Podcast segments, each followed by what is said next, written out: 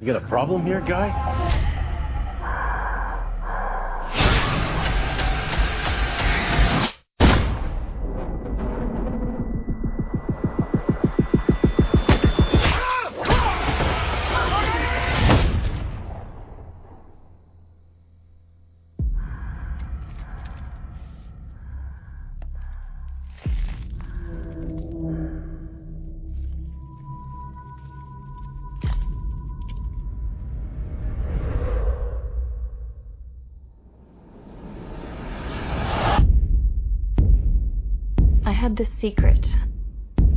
Darkness inside of me.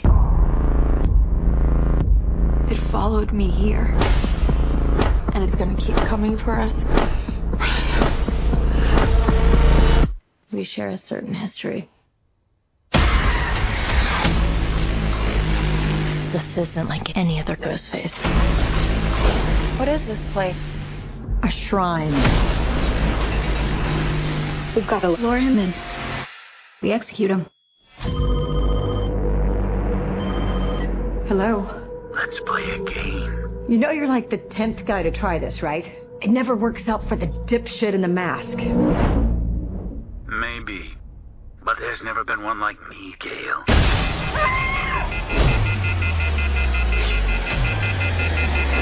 I'm something different. That's why I'm gonna shoot you in the head.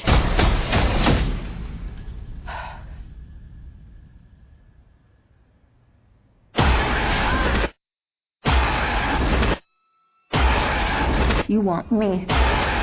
So let's finish this.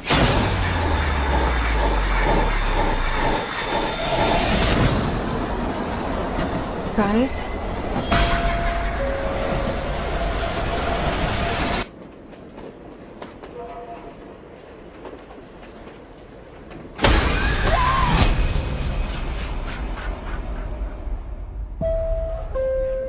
Hello, everybody. Welcome to the latest episode of Fresh Cuts. This is Mike. Joining me as always, it's Mr. Venom. What's up, Venom? Greetings and salutations, slasher fans. Yeah, I'm doing pretty well, Mike. I actually, for the first time ever, I watched a Scream movie twice in the theaters. So that's it's been an interesting weekend. That's for damn sure. yeah, when I when I saw your post that you were going again, I was like, all right, either uh, he wasn't paying attention the first time, or that's a positive sign. So, Yeah, either I really liked it or I fell asleep the first time watching it. You'll find out in a few minutes. all right. Also join us as always. It's Don and Ellie. What's up, Don? Hey, what's going on? Always great to be here. Cool. And we are inviting, uh, or we invited a guest to this episode. Uh, she is returning. She was here a while ago, um, and she's back. It- It's not the uh, Williams sister you might think that is wanting to talk about a Scream movie, although I'm sure you'll hear her talk about it plenty in the next uh, week or so. But it is her sister, also star of the Slumber Party Massacre podcast. It's Nikki Williams. What's up, Nikki? Hey, thank you all so much for having me. I'm excited to be here.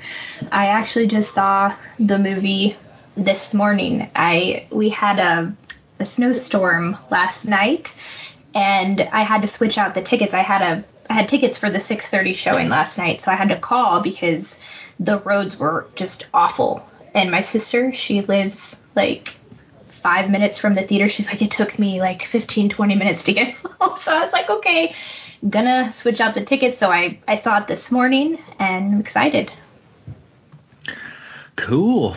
Um, yeah. So, uh, and before we get into it, uh, to talk about this movie, just a little bit of housekeeping. We recorded the previous episode of Fresh Cuts like later in the week than usual. It is, it is up on YouTube, so anyone subbed on YouTube probably has already seen it. But it'll probably, I'm guessing that um, the head of the network just on weekends, he's probably not home to post stuff. So there's a chance that this episode and that episode get posted on the network itself around the same time. Um, but yeah, I'm gonna try to have this one ready ASAP just because it's a it's a huge release. People are already talking about it. Probably people will be talking about it. So we want to get our episode out there too. So with that said, yeah, just because people might be like, "Oh, did you skip a week and save for this?" No, we didn't. We just recorded later in the week than usual. So, and that's a spoonful of sugar episode. So, yeah.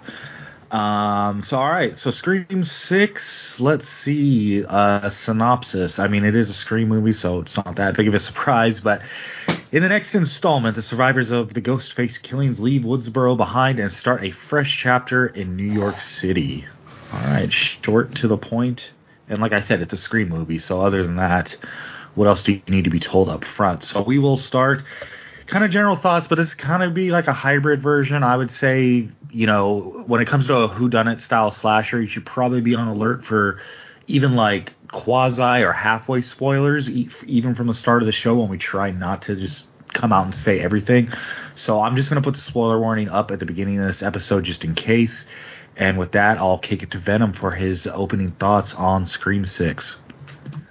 All right, well, let's rewind about 14 months back to Scream 5, which is the only Scream movie that we've ever reviewed on Fresh Cuts. Uh, those of you who are longtime listeners remember that on that episode I talked about how Scream is not my franchise. I am a much older gentleman than most. Um, I was already almost 30 when the original Scream movie came out, so this is not my franchise by any stretch of the imagination. I've always given the movie credit for what it did, the first movie that is. It basically created its own subgenre of horror and, you know, brought a lot of the young people back into the movie theaters to watch horror movies, so I'll always appreciate what it did. Now, as I said, rewind 14 months, and if you remember correctly, I did not give Scream 5 a very favorable review. Um, I am not a big fan of this franchise. Um, I, I feel like the movies are all very formulaic and that they all kind of do the same versions of the same thing over and over again, specifically with the, you know, killer reveals and their motivations for why they're doing this. Well, my friends, I am happy to subvert expectations on this one because I fucking had a great time with Scream 6. I don't know what the hell they did in this movie that finally got me on board with this franchise, but I had an absolute blast with it. I did not miss Sidney in any way, shape, or form. In fact, I had a better time with this film when legacy characters were not on screen anytime Gale or Kirby showed up on screen, it actually like, oh, that's right, I'm watching a Scream movie.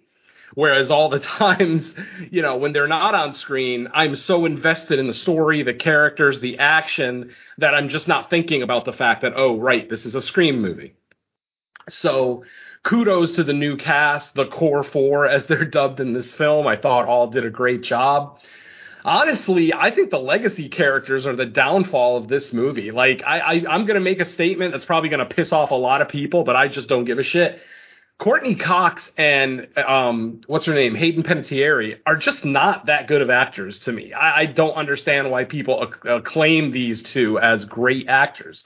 Uh, Courteney Cox did fine on Friends, you know, as a comedic actress. She kind of, you know, she pulled off the role well.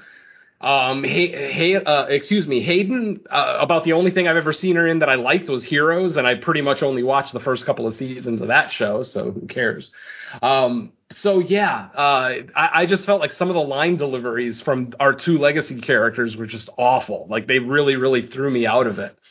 Um, I gotta say, I enjoyed uh, Dermot Mulroney as a um, homicide detective here in New York City who is investigating these murders. I thought he did a great job. Um, I, as I said, the new characters, you know, the new roommates and everything else, I thought they did fine in their roles. Um, one thing I really got to say about this movie, this is a brutal ass Scream movie. This is probably the most brutal Ghostface that we've ever seen. Just it seems like he's really, really enjoying these kills. Even some of the kills from our heroes towards the end of the film look very much like they're they're enjoying what they're doing. You know, they're not just stabbing someone once and walking away. They're stabbing someone 40 fucking times and then watching them die, which obviously these are hardcore horror movie fans who know no one is dead until you watch them die. And obviously, with the re- the reemergence of Kirby, that there's proof right there, a character that we all thought was dead, and nope, she just got stabbed and survived. So, which brings me to another complaint about I have about this movie, and that is the durability of some of the characters in this movie. there are multiple characters in this movie that either live longer than they really should based on their injuries or flat out survive. There's one character in this movie that is literally stabbed about a dozen times by two different Ghostface and still fucking survives. Now, granted, I will fully admit the guy is an absolute physical specimen. He's a stud. So I will cut a little bit of slack there, but just, I mean, even rappers who get shot eight times and survive are looking at this guy like, whoa, that's a little excessive. That just doesn't make sense. But again, it's a Scream movie. We suspend disbelief.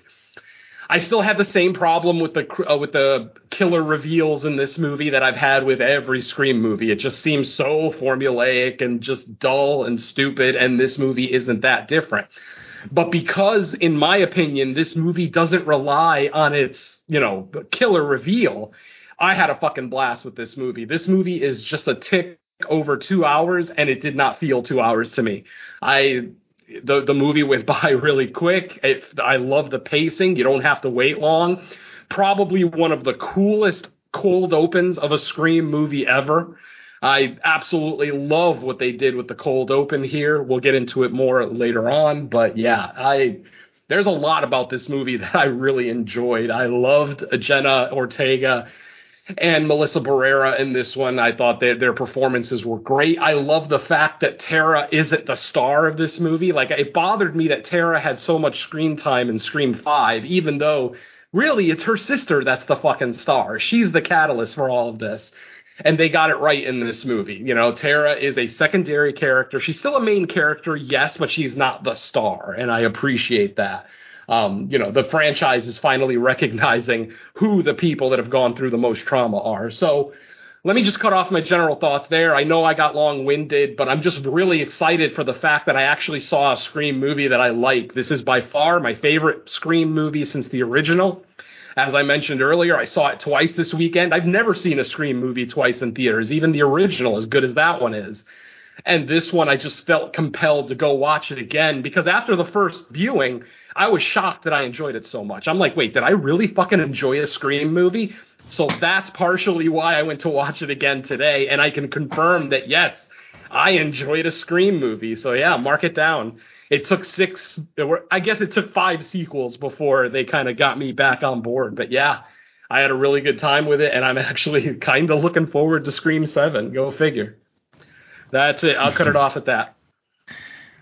All right. Scream 6 has at least one convert, so I'll uh, throw it over to Don on your general thoughts on Scream 6. Yeah, there's a second one um, because I absolutely love this one as well. Um, ah!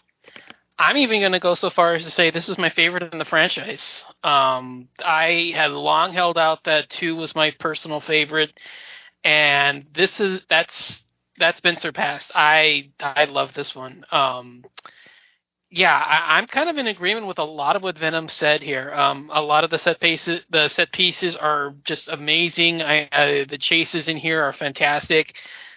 I, I love that it actually in, included one aspect that we actually picked apart in the last one, which was that even though that there's you know some issues with durability, which I'll touch on in a minute, like he said, but there's a far more in I, I mean this in a in the great sense. There's a far more I, I guess you could say intent behind Ghostface here where he doesn't fuck himself over trying to, you know, get at people. He doesn't trip and fall. He doesn't really like, you know, clum- clumsily crash into things.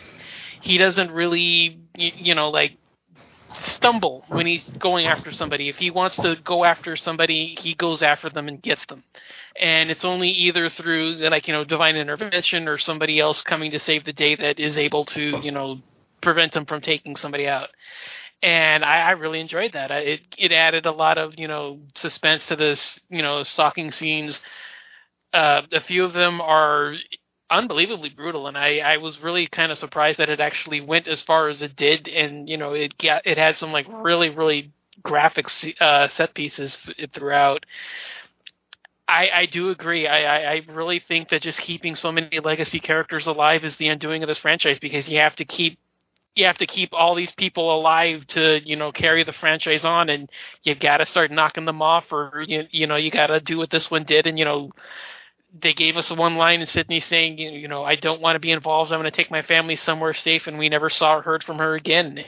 That was fantastic. I loved it.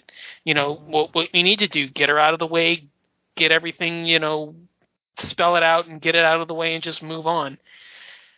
And I do agree with what he said. I do think that the legacy characters that this one kept around here are the weak points of the film. I didn't think that there was much for Kirby to be around. She had one sequence where she tried to show off her movie knowledge, which was complete bullshit. That was uh, a novice sequence that any kind of horror fan would have written, and it, you know, for a film about you know the smart horror characters, this was kind of a disappointment.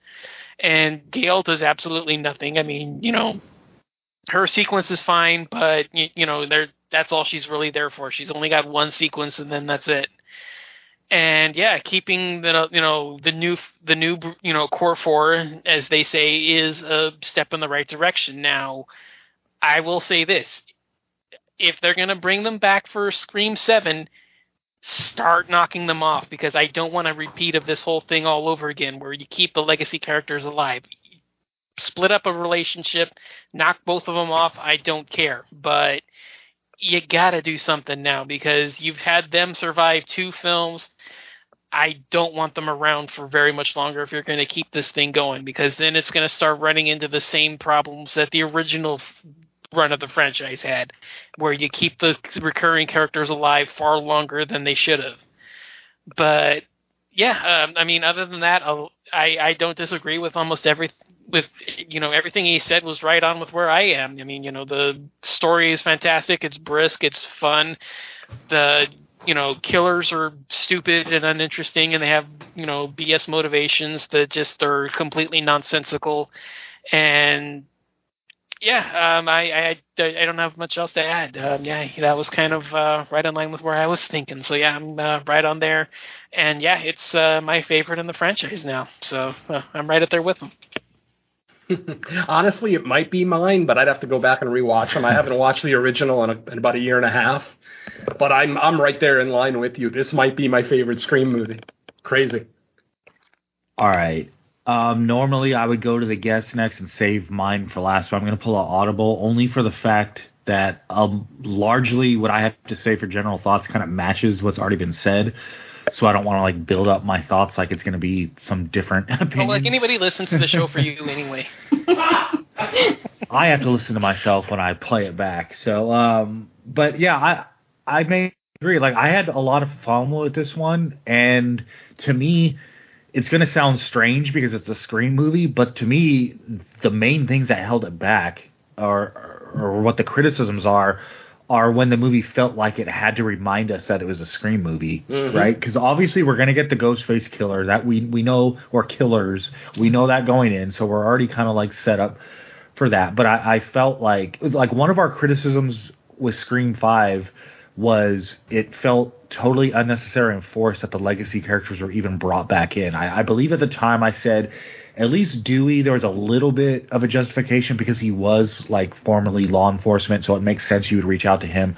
But it seems so ridiculous that uh, Sidney even decided to put herself in danger for it. This one, I think it's actually it, it didn't really hurt, and I know that might be like a personal preference for every viewer, depending on how how much you think that her character is important to like every Scream movie, just because. Uh, so that could be like a, a, difference in just personal preference. But for me, uh, I was fine with her not being in this. Uh, Gale really has no reason to be in this one either, though. I mean, like, why is she there? What? I, obviously, I guess if you're just a fan of the legacy characters always popping up, then you might smile just because she's you know there being Gale, but really she seemed pretty un- inconsequential to the movie. Yes, uh, they write in her to be useful in some aspects, but it, it really wasn't necessary. Also, uh, Hayden Piernet, or however you say her last name, as the FBI agent that doesn't really seem to be that good of an FBI agent to to be honest because because there's some reveals we get later with the killer that I'm like well, there's something the FBI I'll, not I'll- know this? Like this there's is- something I'll bring up, and we'll talk about that when we get there. But I, I do have an idea that you could have actually written Gale out of this completely. It just had the had Kirby there to do something, and we'll, we'll talk about that when we get there. But I, I have a theory for how to fix that. Well, yeah, I mean, I thought the change of location itself was justification enough for the legacy character. Like to me, it made sense why Sidney might not be in it, and I'm like, well, then really Gale didn't have to be either. Because uh, to me, the strongest points of this movie is when they decided, okay, we're out of Woodsboro, we're in a different location, we're gonna try to just make it its own kind of script. It, uh, it's almost like it, it it was halfway that oddball entry in a series where they just kind of want to do their own thing and like we're going to do things a little different. Anytime that was happening, that's what I thought the strength of the movie is. What held it back to me was when they con you know, you got the constant okay, well we have to do this because it's a scream movie. Like when we got our uh our like meta narrative in this, I thought it was one of the weaker meta narratives in the entire franchise because one, it, it felt just like a retread of what they talked about when they said sequels, except they changed the word sequels to franchise. But everything they said about a franchise, I'm like, okay, it's just a pretty much line for line about sequel or oh, bigger kills. Everyone's not safe mm-hmm. now. Like we heard all this already. Also, okay, the reveal. I'm not I'm okay with the reveal of like the main kind of mastermind character, but the two additional who they turn out to be, I felt like they were NPC characters to begin with, people that were Yep. barely there. Like, I, I I don't know, it just was disappointing. Because like, yes, you can take any character that's only in the movie for a couple scenes and say, oh, look. They're actually these people. It's like, well, great. I mean, we saw them for a total of what five minutes on screen for the whole movie, and then oh, but they're actually these important characters to the story. I I thought it was kind of weak sauce. Um, and then you know, but overall, I, I I just had fun with it. I thought uh, it was fun. The opening kill uh, was really fun, and I liked how they did something a little bit different. Like they managed to figure out a different way to execute that, and then we kind of almost get like an extended scene there because of what happens after the opening kill. I thought was pretty cool and new and creative. Um, and you know, some of the kills were brutal. I like this the sequence with the ladder between the apartment buildings. That was pretty cool. Um, what else? Uh, yeah, I I, I think uh, someone already made the point where the heroes at the end, like even some of the kills they did to the killers, was pretty good. Um, there was something from Scream Five that returned that I was really hoping wouldn't because God, like the fact that they doubled down on that element just was like, why? We we didn't like we didn't need that in another Scream movie. If if that doesn't tip people off, we'll get into it when we really get into the spoilers and stuff.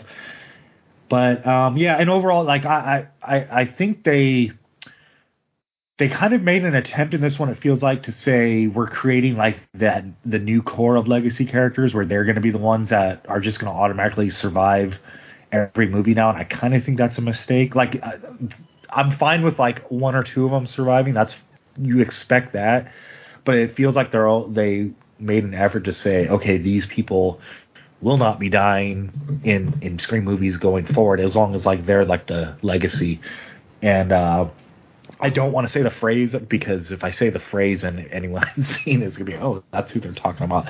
But generally, yeah, I think I did like this more than five.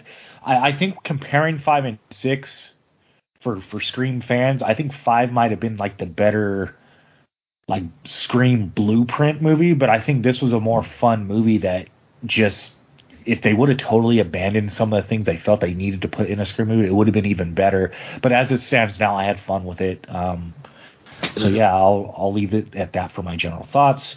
So now to our guest, Nikki. Maybe she's going to tell us we're all wrong, um, but Oh, I hope uh, yeah, Nick. Yeah, that's why I wanted. Uh, I was I pulled the audible because like I'm just going to repeat a lot of what was already said. So let's see, Nikki, your general thoughts on Scream Six. Yeah, so I, to Venom, am not a big Scream franchise person. And that's always been kind of difficult because this is my sister's jam of a franchise. So always talking about it with her. She she just she has like all this vast knowledge and um, has seen the movies many many times. I have seen the first and the second one many, many times, and I love both of those. But even when I watched the first one, I wasn't blown away by it. Not not in the way that she was. I, I mean, I enjoyed it, but there's just something about this franchise that I've never really fully been able to connect with. And it's like every time they come out with a new movie, I'm like, okay, this is the one that's gonna like completely blow my mind. And that still has yet to happen.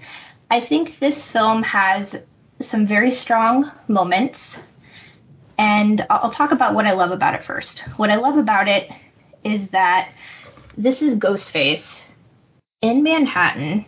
He's just killing people in public. So, like, when I saw this in the trailer, I thought, whoa, is this going to be a killer who is tired of all the copycats?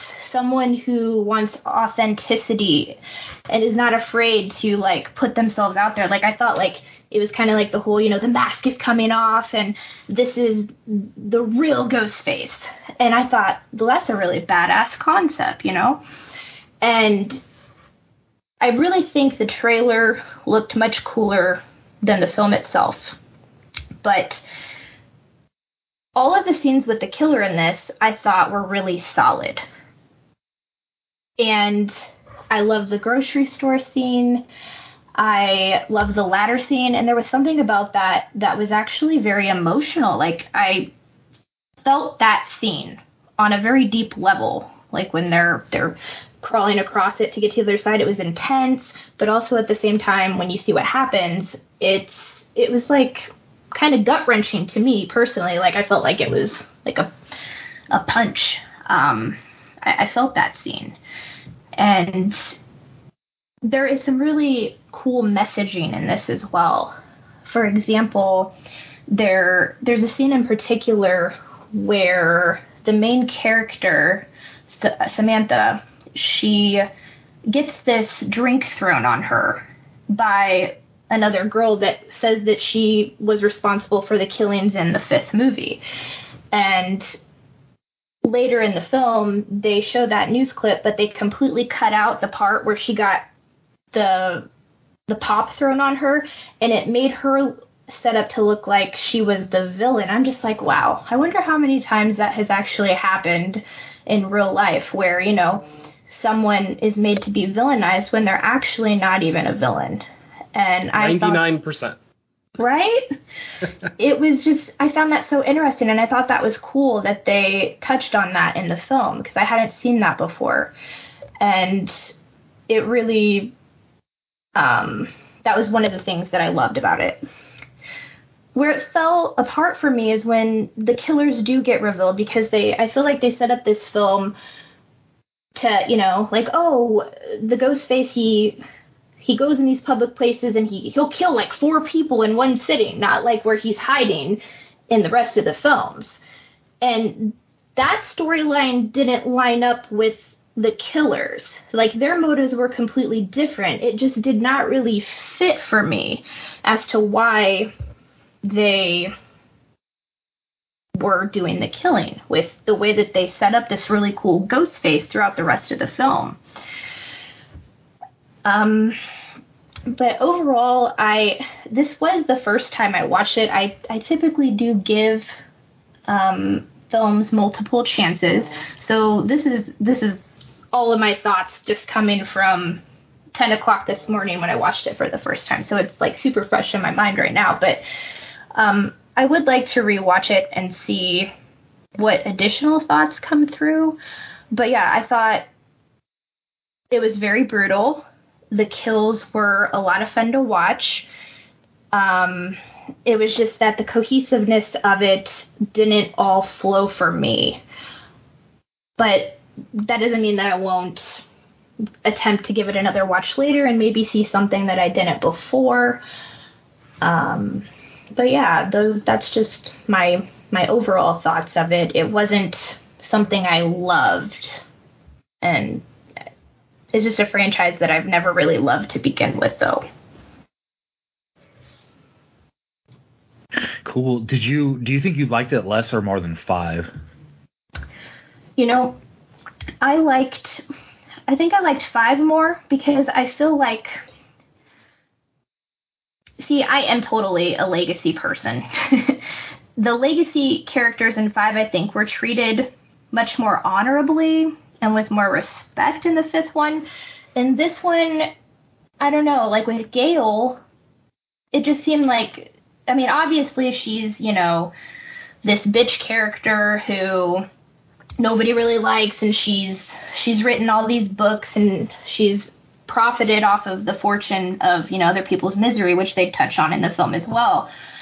But like I don't know, the, the whole scene with her, um, that didn't really make sense to me. Um, she's she has a boyfriend and he like there's hardly like any screen time with him. It, they like there was no like really interaction. Like he's not really in it very long. Um, I think it was because they were putting the focus on her and like this was her scene, but I don't know, something just felt off. Um, but yeah, I, I definitely think I liked part five better just because I, I feel it, it felt more honorable, more respectful. I, I always I always get confused whether they're trying to portray Gale as likable or not because I feel like every time we get a new Scream sequel, you, you find out like off you know off uh not off script but like in in in the make believe world of between the movies, she did something again to like piss everybody off. But by the end of like the current movie, you're supposed to like be rooting for her because of her good actions to make up for it. But then when the next movie starts, oh yeah, I went and did that thing that everyone hates again. It's like at, at some and it it kind of felt like they started to do in this movie where they're like Gale, just get the hell out of here. No one wants you around. Like stop yes. stop showing up everywhere. like it felt like they they set it up to you know for her to be hated. So then, like when her scene finally came, it's like, yeah, we don't really care. like what happens to you? Like that's what it felt like. Yeah. Um I I was ready to see something happen that didn't happen, and then we all just put it like. I actually I actually cheered on the first watching it the first time during that scene when we thought something was going to happen. I cheered. I, I got some nasty looks in the theater, but I don't care. I see. I am the complete opposite of Nikki. I come from a world where franchise characters, you know, don't really exist. I mean, Friday the Thirteenth is my favorite franchise. The closest thing we have to a legacy character is Tommy Jarvis, and you know, you know, he was only in the three films and a fan film after that, but still. Um, I, I'm very okay. I, I, I think it's great when a legacy character can get killed off. I mean, that's part of the strength I felt for stuff like Game of Thrones and The Walking Dead when those shows first started out is that nobody was safe. That didn't matter. I mean, Game of Thrones kills its biggest star in season one. How huge was that at the time? So I am very on board for it. Like I said, I you know, I, I felt that these this particular Scream trilogy that we're in the middle of now would have done what the new Star Wars trilogy did and just offed all of the fucking legacy characters because ultimately we don't need them anymore. The story has evolved beyond them. I mean, how shitty must Courteney Cox feel that the only reason Gale Weathers, one of the only reason Gale Weathers still appears in these movies is to get punched in the face? I, that that's just silly. Like that's the only those are the only scenes I enjoy Gale Weathers in is when she's getting punched in the face because she fucking deserves it. So I mean, I I understand the confusion between you know is she if, are they trying to make her likable are they trying to make her not likable? But ultimately, for somebody like me, I just want to see her just get offed. You know, I, I want to see yeah. the franchise move beyond the legacy characters. That's the thing, is that sometimes legacy characters can be an anchor. They can they can hold the franchise back and they're not letting the franchise kind of grow, sprout its own wings and become its own thing. I mean, that's probably why this is one of my favorite Scream movies is no Sidney, Yeah. No Sidney, no Dewey. Fucking well, awesome. Especially at this stage in the, the franchise because at least I would say like what one through three, maybe even four, there was a little more justification because we were still dealing with characters that kind of grew with Gale Weathers because you know going all the way back to the first Gale was like earlier in her career, and I think the Woodsboro murders, I think, were like her big break to begin with. But now it's like these characters have much less attachment to Gale Weathers to begin with.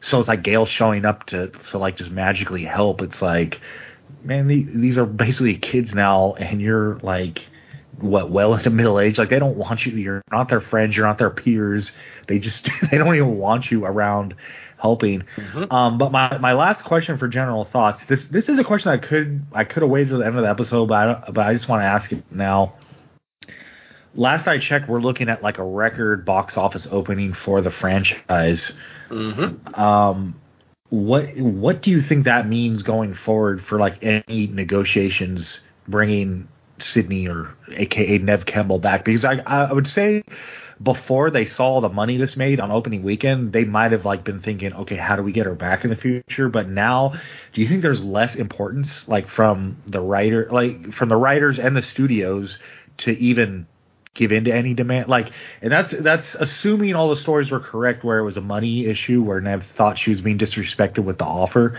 and they had to like rewrite some of the movie without her character in it. But now it seems like the appetite for Scream movies have transcended like the legacy characters, right? Because I, I I don't think Gale being in it like brought people out, right? I, I don't think that no. had anything to do with it. I think it's just more the strength of the franchise itself and the fact that Sidney, yes, she gets her character gets a a mention, but you know there was nothing really beyond that. Yet the movie was highly successful on its opening weekend, so you've got to think like now the leverage is back on the studio's side, probably as far as negotiations go. So, what do you guys apparently, think about that? Apparently, Mike forgot the entire conversation that we had about this 14 months ago when we reviewed Scream 5.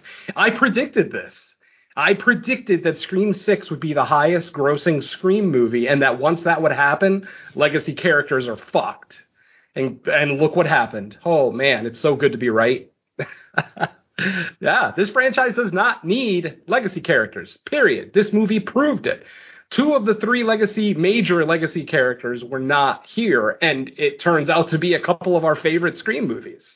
A couple of us here. So yeah, I I I think I mean the do- money speaks. Money speaks louder than any action that you can do in this world. And if this movie turns out to be the highest grossing Scream movie ever, goodbye Gale Weathers. And I'm and I'm I'm here for it. I am so here for it. yeah, either yeah, that that doesn't bode well for her character going forward as far as either just being in the movie or surviving it. I, honestly, I think they should use her as the cold open kill in Seven. I mean, I'm, I'm assuming we're going to get a Scream seven after the success of this one. I say make her the cold open kill. And then finally, we're away from all the legacy characters, at least the original three legacy characters, and we can move on. We can move on with the franchise. I mean, the franchise is already doing a great job of moving on as it is. And now I kind of understand why I was so down on Scream 5, because just constantly going back to Sidney and Gale when they, this isn't their story. Scream 5 is not Sidney or Gale's story, period. Anyone who says that does not fucking understand the movie that they watched. This movie is about Sam and Tara. They are the catalyst for this movie, not Sidney, not Gale, and obviously not Dewey. So hopefully the filmmakers now understand that and will, you know, kind of shed that fear of losing their legacy characters. Yeah, fuck it. Kill Gale in the opening scene of the next one. That nothing would make me happier. Nothing. Except Sidney showing back up and getting killed too. and then no, no, I never want to see Sidney again. I, I, I, I like the concept of Sidney has separated herself from this whole situation. She's like, okay, 25 years of this shit is enough. I'm out.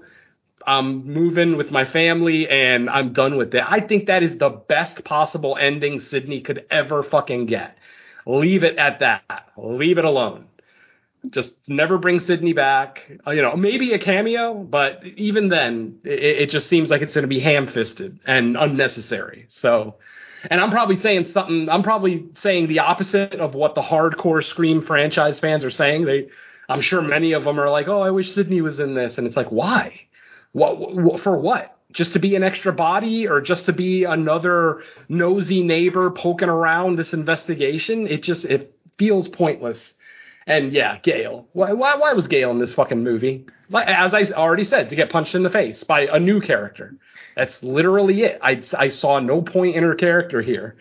And yes, um, uh, I agree with Nikki. It's like, why even introduce that boyfriend character? Like, why not just have Gale alone in her apartment? Why, you know, introduce the fact that she has this big buff new boyfriend who does nothing? I'm not even sure if he has a line in the movie. I think just the phone call, I think, is the only line he has. Oh, it's for you. Blah, blah, blah. So, yeah, that was just a waste of casting, a waste of time we don't even get to see his kill, so it's a waste of a kill. So yeah, just yeah, this was the the, the entire scene was pointless.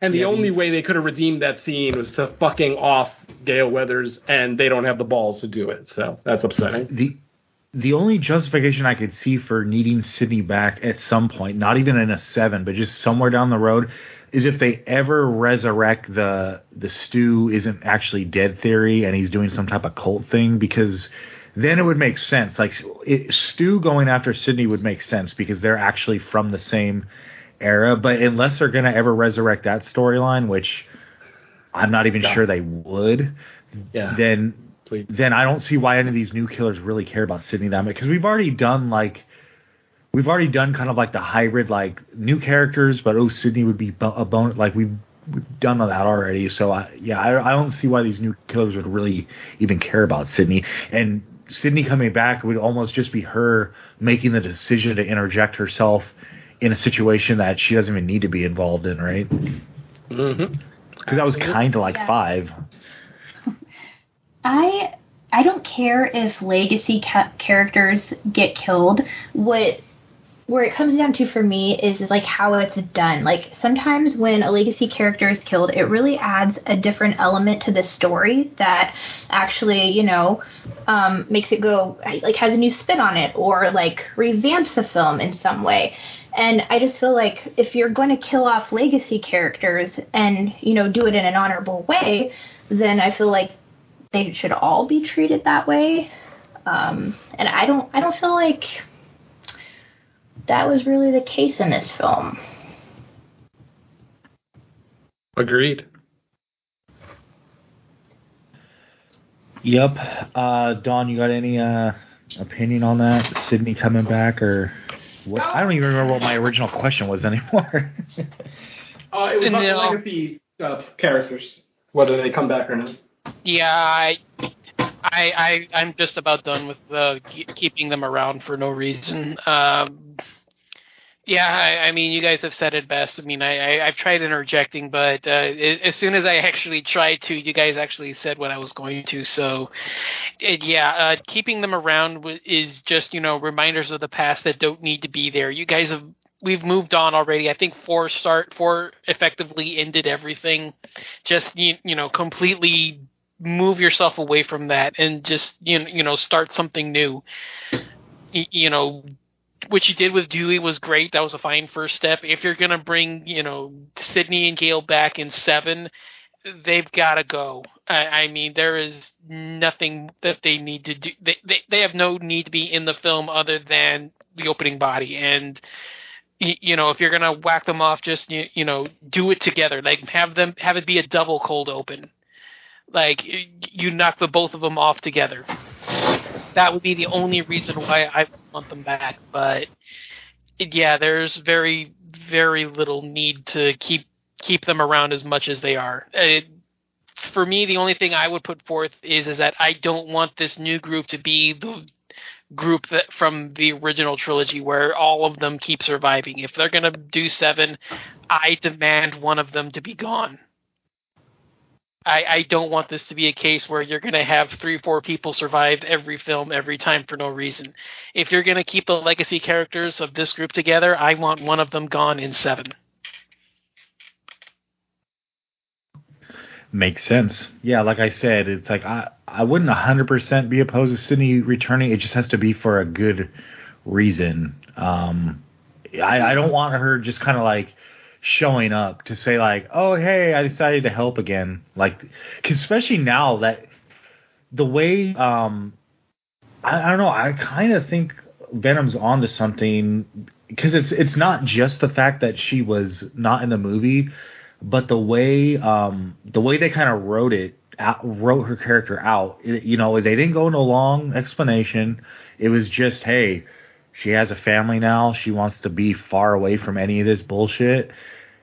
So you can't just turn around. I mean i guess you could if they just don't care but it'd be kind of silly to turn around in seven where ghostface is still after like the new characters and then Sidney what just change like there would have to be something so catastrophic about what's going on with these new characters for for them just to like kind of ignore that that dialogue in six where she's like she don't want no part of this. She wants to move on with her life. Oh never Here's- mind.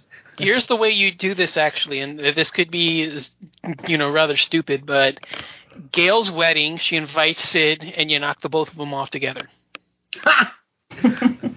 I think men are going to avoid Gale Weathers like the plague after this. They keep dying off. I think Gale's going to have to turn into a lesbian to be in a relationship. Like I said, it could be kind of stupid, but I, I mean that would probably be like my way of going about it. Is that it's Gale's Yeah. wedding, she's about to finally move on, settle off with you know, do like Sidney does and just like settle down, move on, and you know, bam, Ghostface takes the both of them out together at the same time. yeah, honestly, I'm, I'm, I just don't want to see them again. Like even to die. Um, maybe Gale, just because she left kind of a bad taste in my mouth with this movie. But like I said, I love this end for Sidney. Leave it. Fucking leave it. Why can't a horror movie character have a happy ending? I mean, obviously, it's not going to be that happy. She's going to be traumatized for the rest of her life and always looking over her shoulder, blah, blah, blah. But to constantly be bringing these people back, I mean, did did we all already forget Texas Chainsaw Massacre 2022 or 21, whatever fucking year that was? And when they brought back Sally just to fucking die, and it was like the worst scene in the whole fucking movie. Nah, nah. just keep Sidney away. Sidney, wherever you are, stay. Get get a new horror franchise. You know, go go work with Mike Flanagan or something. I don't know, but yeah, you're done with Scream. I beg you, I fucking beg you, please be done with Scream for fuck's sake. Done I was with gonna it. say if, if Sidney if Sidney, if Sidney is deep in the rural uh, forest and woods, she can start uh, a wrong turn reboot franchise. Then I guess. There you go. but yeah, yeah, that's that's just my like I said, I'm the guy that doesn't give a rat's ass about legacy characters though. So of course I'm gonna have that opinion, you know. I'm I'm I'm probably not in the majority there, and that's fine. Well, I mean, they. I feel like they did. They did a a little like the the smallest amount possible to at least justify her not being in it anymore. That way, going forward, it's because you know, like they could have because of the change. I, I said from the beginning the fact that they changed the location out of Woodsboro gave you a built-in justification for no legacy characters to be in it period because hey you, you know it, it makes sense why everyone can't just follow them to new york. So that made sense. And then with the with the added dialogue of of why she wasn't there on top of just the location change that kind of gives them an out to just say she's done. It, you know if if that is the case and she's done hey they gave a, a decent justification of why she's not going to be in it in the future. To me, the only thing that would make sense is if like the Ghostface killer went to her. Like if it starts happening in Woodsboro again or whatever city. Like, and that's the other thing. That's like I don't even know if the next one would take place still in New York because if they're going to school, because I think the next one starts filming later this year. So I'm assuming not that much time is going by. So if they're still in school in New York, it would make sense to still be there. But hey, it doesn't have to be. But yeah, it just makes sense. Like they're not going to be everyone. Like, legacy characters aren't going on road trips every sequel to be like, oh, we got to show up wherever they are. It, That mm-hmm. doesn't make much sense.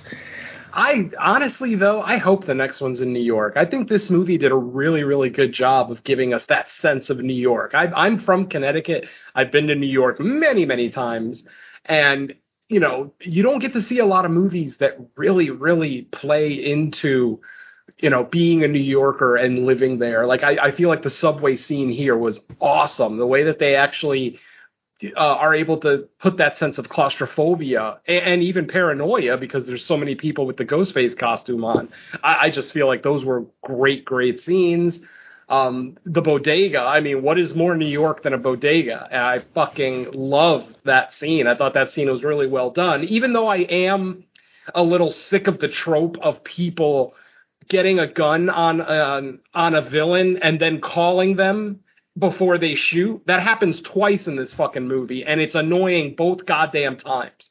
It's like, why can't you just pull the trigger? Why do you got to get their attention? Like, you want them to know who shot them before they die? It doesn't matter.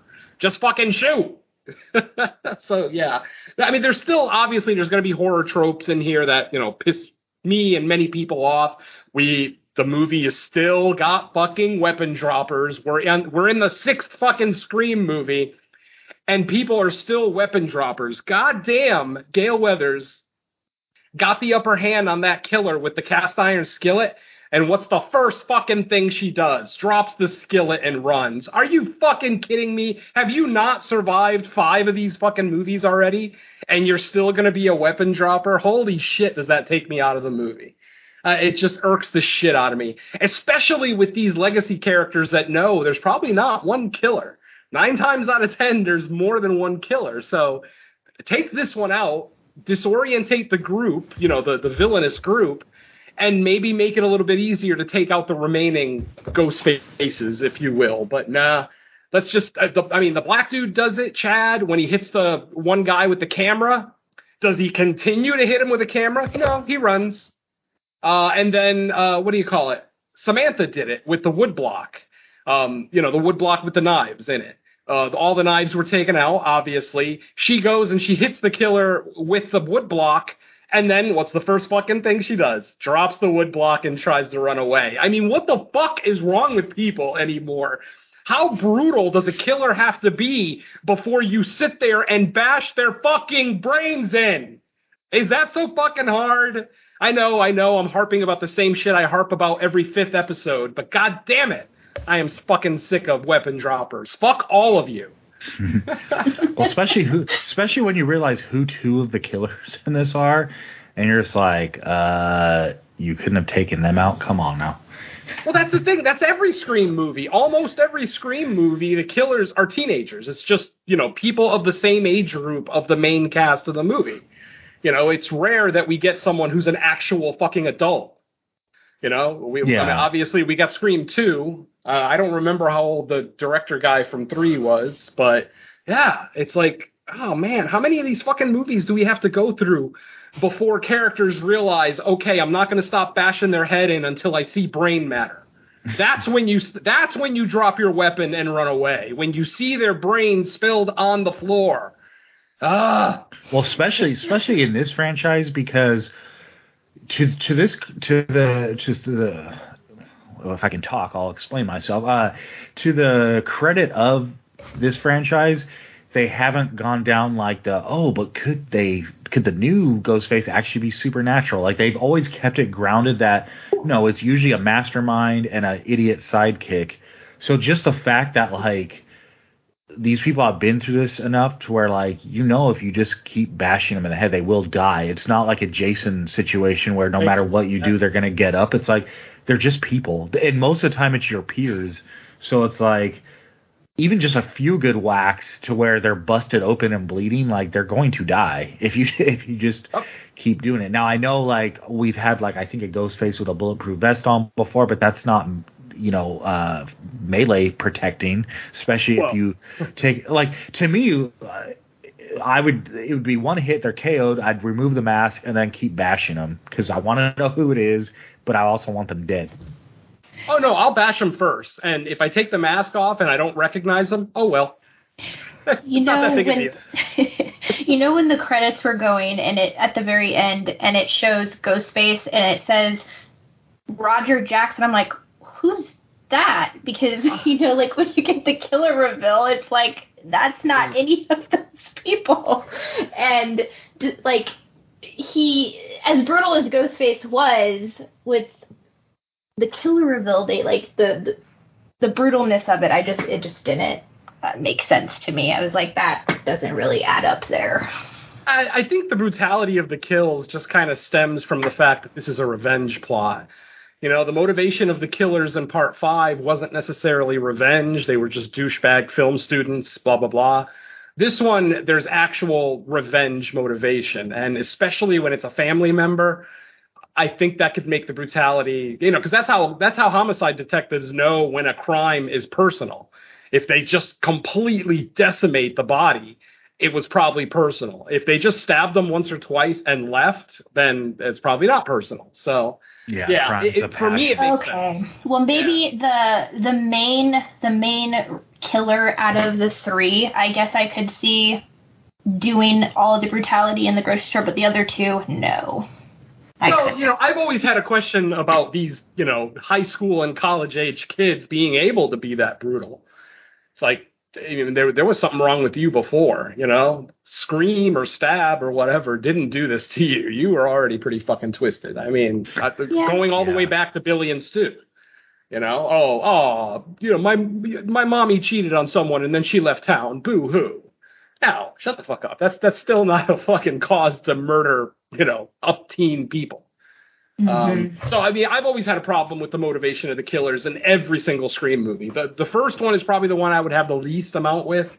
Um, this one, at least because it was so fresh, it does make sense to me. You know, I mean, this is only what I, I assume about a year removed from uh, Scream Five, so it would make Mhm. sense that this family would, you know, go to the lengths that they go to to do what they do here. And the fact that maybe they get a little overzealous with the kills, eh, like I said, I'm going to cut them a little slack just knowing what their kind of uh, what their motivation was for all this. Yeah, this one, And for whatever it's worth, it made the movie better.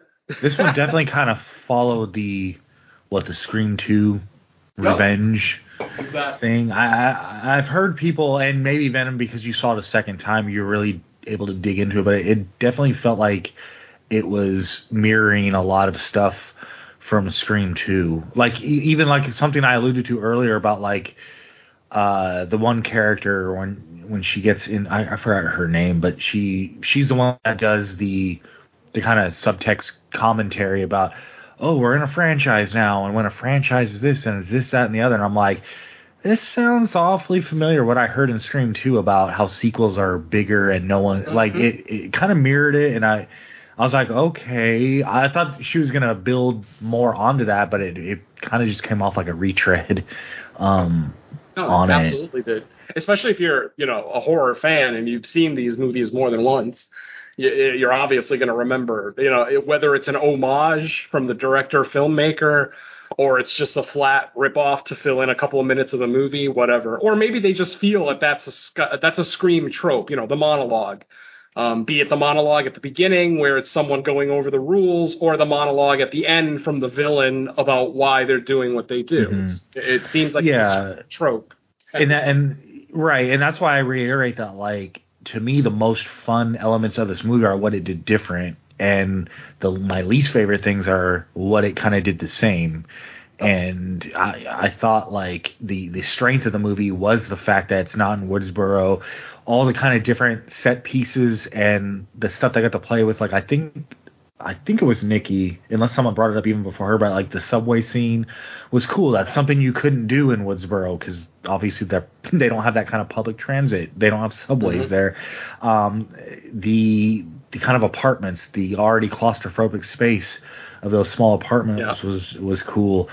Uh, and and just you know the bigger city, kind of like the the fact that like there's all these people dressed up as Ghostface and just other characters on subway, like it's a normal thing in a big city where people don't pay much attention to it. In the convenience store, when someone walks in in a Ghostface costume, no one really thinks of that in a big city until yeah, obviously once things start up, then that's different. But just someone in a costume of a serial killer, like no one looks twice at that because that's just you have so many different personality types and people from walks of life in big cities that you just learn to like not judge that kind of stuff. Um, where in Well, it's you might stick out.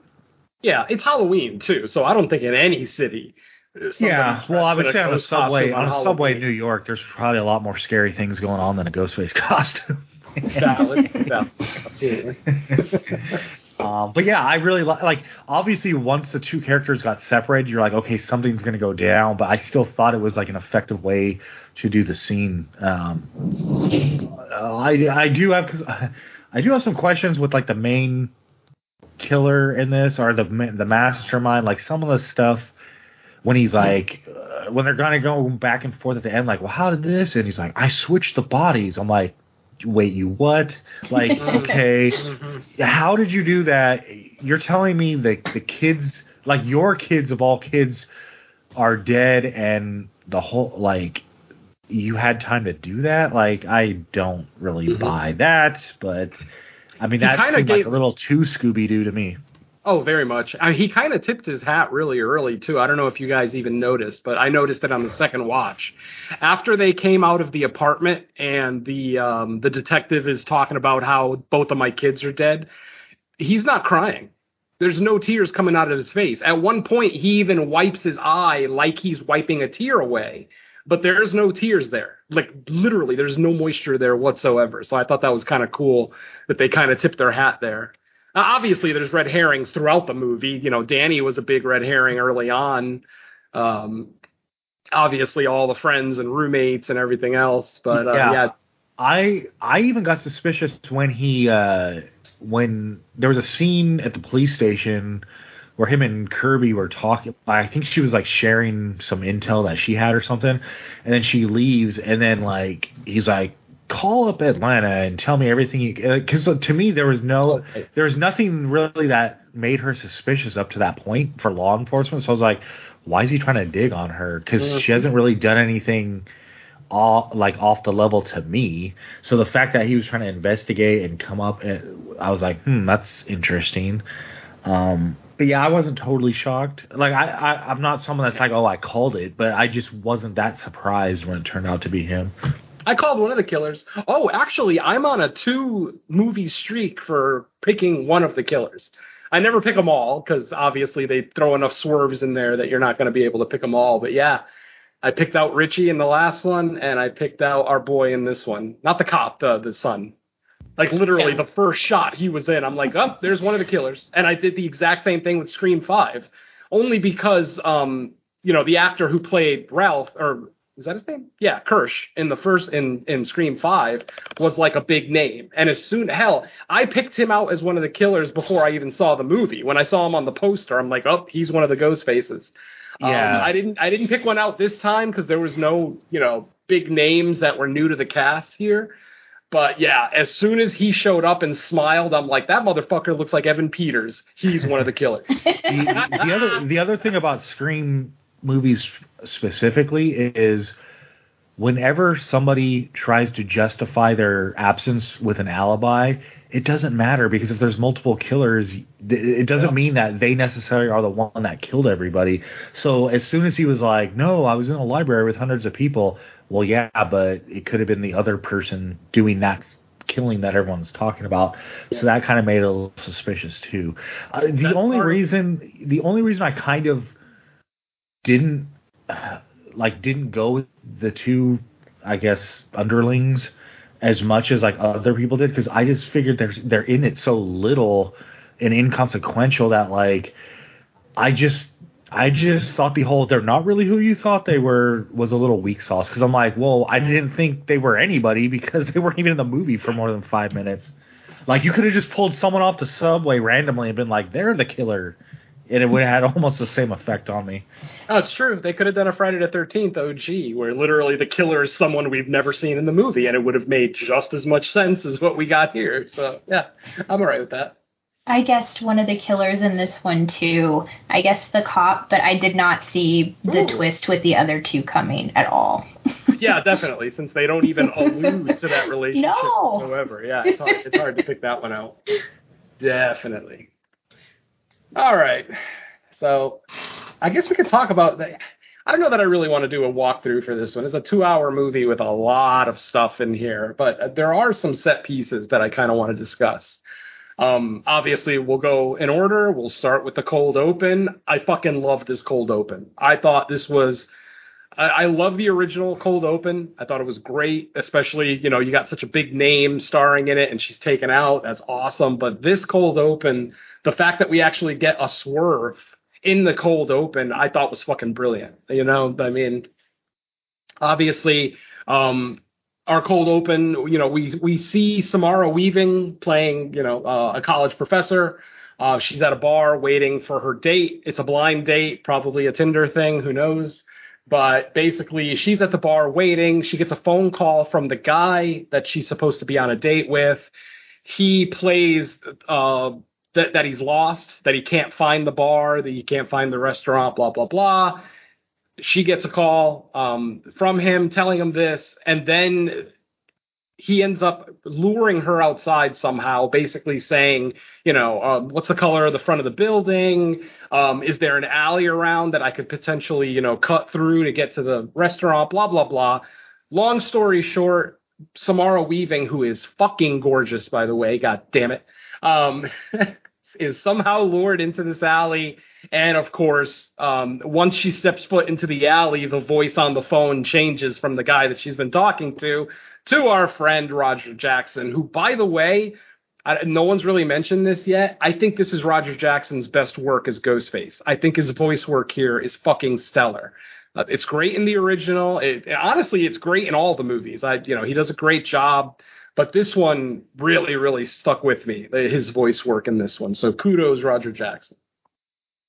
Um, and like I said, she is um, Samara Weaving's character, lured out. She's knifed in the alley, stabbed about a dozen times, blah, blah, blah, by a ghost face killer who does have the voice modulator, so he obviously sounds like him. But then what we get is something we've never seen before. We see the killer take his mask off in the cold open, and it turns out to be one of our surviving characters from Scream 5, one of the film nerds. I, I actually forgot his name. Not that I care that much, but anyway, yeah. Um, basically, one, one of the film nerds from Scream 5 who survived basically made the decision, both of them actually, made the decision to follow Tara and Sam to New York to quote unquote finish Richie's movie. Now, even though it was never really implied that they had anything to do with Richie in the last movie or any connection to any, you know, um, nefarious acts, they somehow just decided to become serial killers. And you can tell it's not our standard ghost face because he's very sloppy about it. Because this alley that they're in, A, it's not that dark. B, it's not that long. Like you can see both ends of it very clearly. And C, there's people walking back and forth across both ends of the alley. So it's there's a little suspension of disbelief there, especially with the scream that Samara lets out. It's a that's a fucking epic scream that she let out, and no one heard it. Eh, again, suspension of disbelief. But yeah, so we end up following our quote unquote ghost face back to his apartment. He changes back into his normal clothes. He goes back to his apartment. We find out that it's him and his friend, uh, you know, the the, skill, the film school guys from uh, part five. But then he gets a phone call, and the phone call is supposedly from his partner Greg. That's right, Greg was his name. Um, but when he answers the phone, it's Roger Jackson's voice. It's the Ghostface voice, and he gets pissed off, you know, saying blah blah blah. I I thought we agreed not to use the voice on each other, but instantly he starts to realize that I, I don't think I'm actually speaking to Greg. You see kind of the nerve, the nervousness on his face start to build. Um, eventually, he does. Um, they end up talking about their past, and when the person on the phone correctly you know relays the story to our to our first killer of how they met you know how they knew each other blah blah blah you could see kind of the relief in his face but then the killer wants to play warmer colder of course the warmer colder game if you're looking for something the closer you get to it you're warmer the farther away you're colder i don't know why i'm explaining this because fucking everybody knows what that game is but um, obviously, they're playing the colder, warmer game for Greg's location. The guy on the phone is still claiming to be Greg. And of course, uh, once the guy walks by the refrigerator, he says, warmer, warmer, you're red hot, blah, blah, blah. Uh, he opens the fridge, and there is Greg in pieces in the refrigerator, decapitated, arms and legs are cut out so that he could, you know, fit in there. Pretty gnarly scene, some good gore there. And then we see the real Ghostface show up and take out this guy, and literally the the last line right before the title card, I fucking love. Where um where the victim is saying, but but I need to finish Richie's movie. Who's gonna finish Richie's movie? And Ghostface just says, who gives a fuck about movies and just cuts his throat and it goes to the title card. I thought that was some great commentary there, some cool meta commentary. But um, let's get into it, guys. Uh, someone chime in here. What did you think of this cold open? Am I off base that I think it's one of the best ones, or what do you think? Anybody jump in? Mm, it doesn't rival the cultural impact of one. I mean, I still think that one's legendary for a reason, but other than that, I'm right there. Um, the twist reveal, you know, I, I mean, knocking off Samara Weaving would not necessarily be that much of a shock. You've done it every single movie. You know, you get the big celebrity and knock them off. Ooh, wow, whoop de doo, you're so original. Yeah, next in line, please. But it's the twist reveal, the two killers, the revelation about the one taking it off in the beginning at that scene twi- you know, twisting it around, making it think that, oh, this is going to be, you know, we're going to know who it is the whole time. Is it going to be, you know, are they going to know who it is? And yeah, all of that plays off really well, and I really like the way that it handled that. But yeah, um, probably right after the original, maybe a hair above two, because I really like the movie scene. Um, the movie theater in two is really cool. I like that, but yeah, I think uh, other than you know one just being as culturally impactful as it is, I still think that one's the tops. But other than that, it's right there. Agreed. I want to apologize to Roger Jackson for not knowing who he was. I'm so sorry. it just goes to show Scream franchises is totally not my franchise, but um, yeah. Just wanted to put that out there. Um, totally love the iconic Ghostface voice, so want to give a shout out to him. And sorry that I did not recognize the name when I saw it in the credits.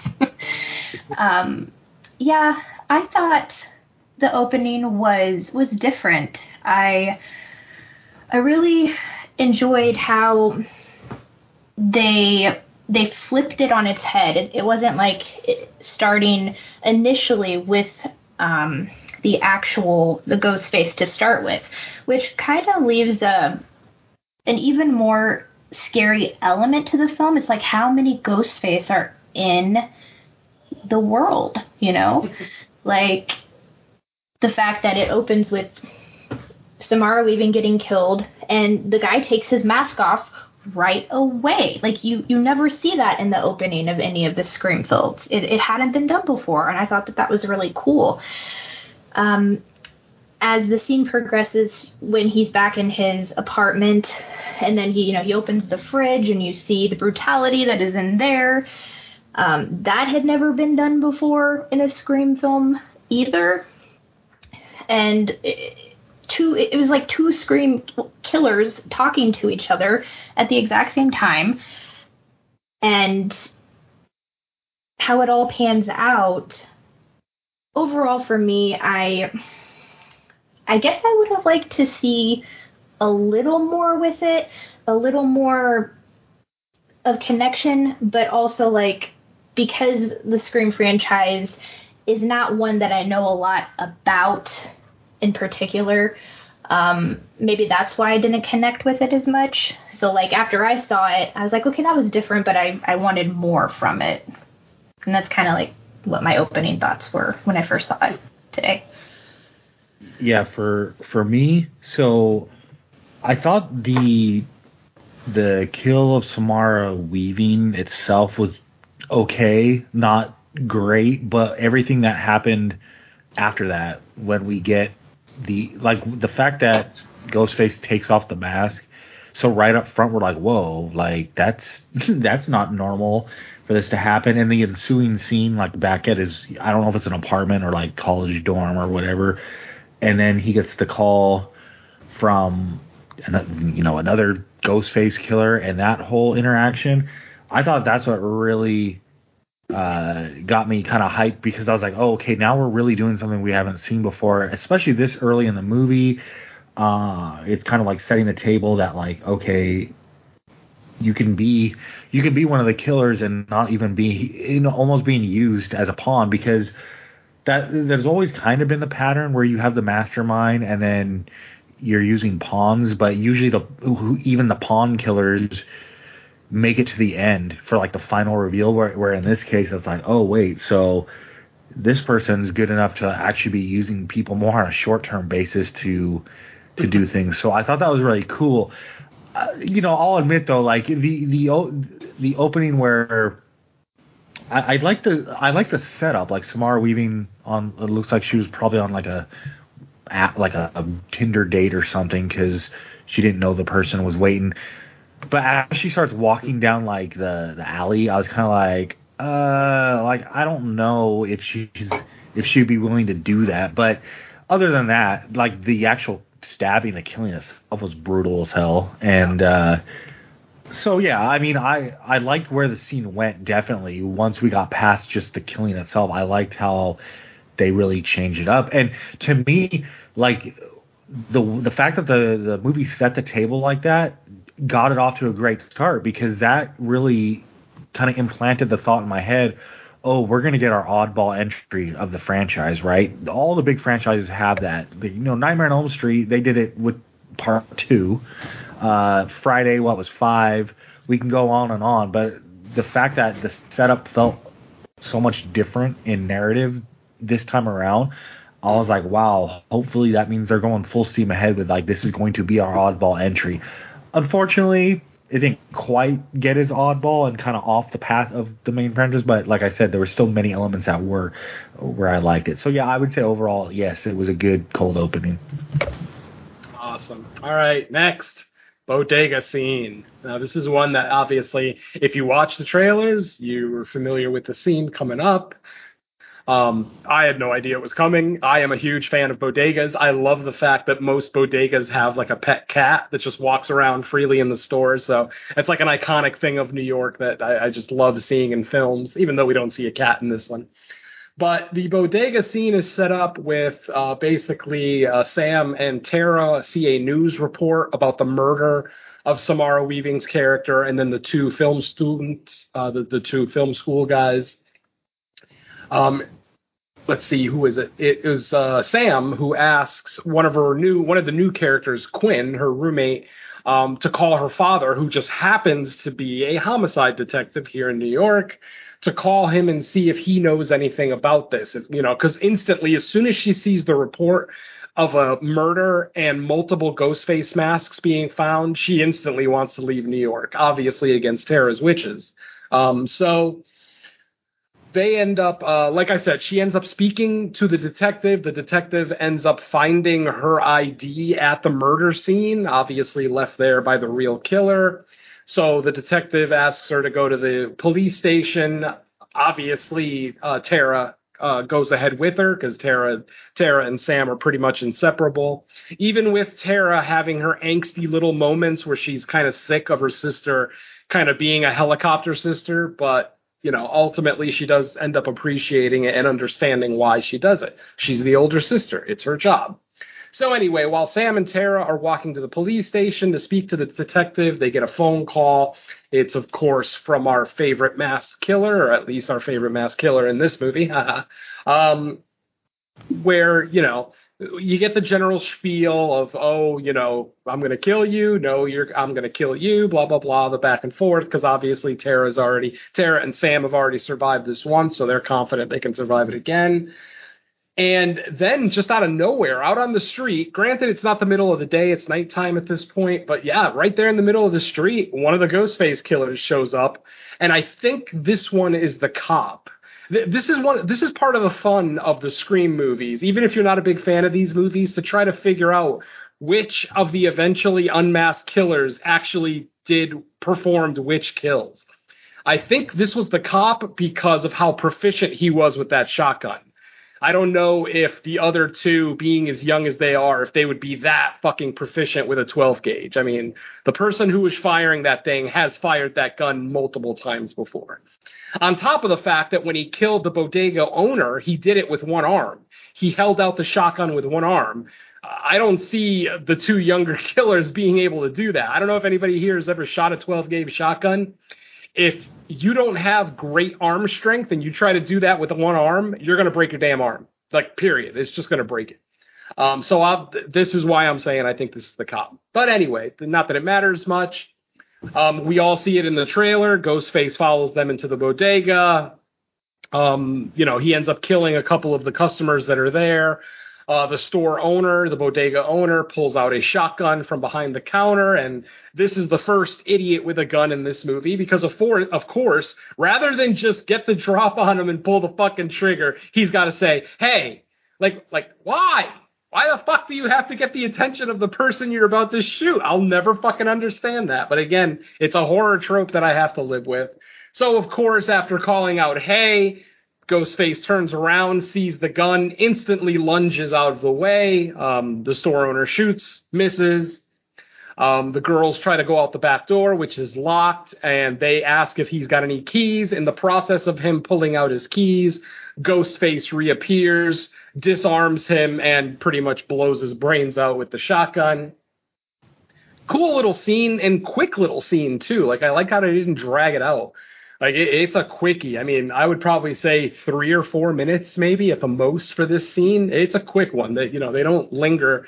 There, there is a little bit of a cat and mouse in it, but I mean, we're talking like maybe five to ten seconds of some cat and mouse action. But uh, yeah, um, what you guys think about the bodega scene? Let's go with our guest first. Yeah, I really dug this scene. I thought it was super cool because this was a scene uh, they briefly showed this in the trailer and this was where I was like, okay, this is the ghost face who is not messing around. Going into the bodega with there was five people in there, not caring and just killing whoever crosses his path. It was a very intense scene for me. I I actually from the looks of the trailer, I thought that it was Ghostface who walked into the bodega with a shotgun, but then when you watch the movie, you find out it's actually the um, the cashier or the owner of the store who has the um, the right or the the shotgun and starts shooting at Ghostface, and he somehow he somehow messes that up, and Ghostface gets the shotgun.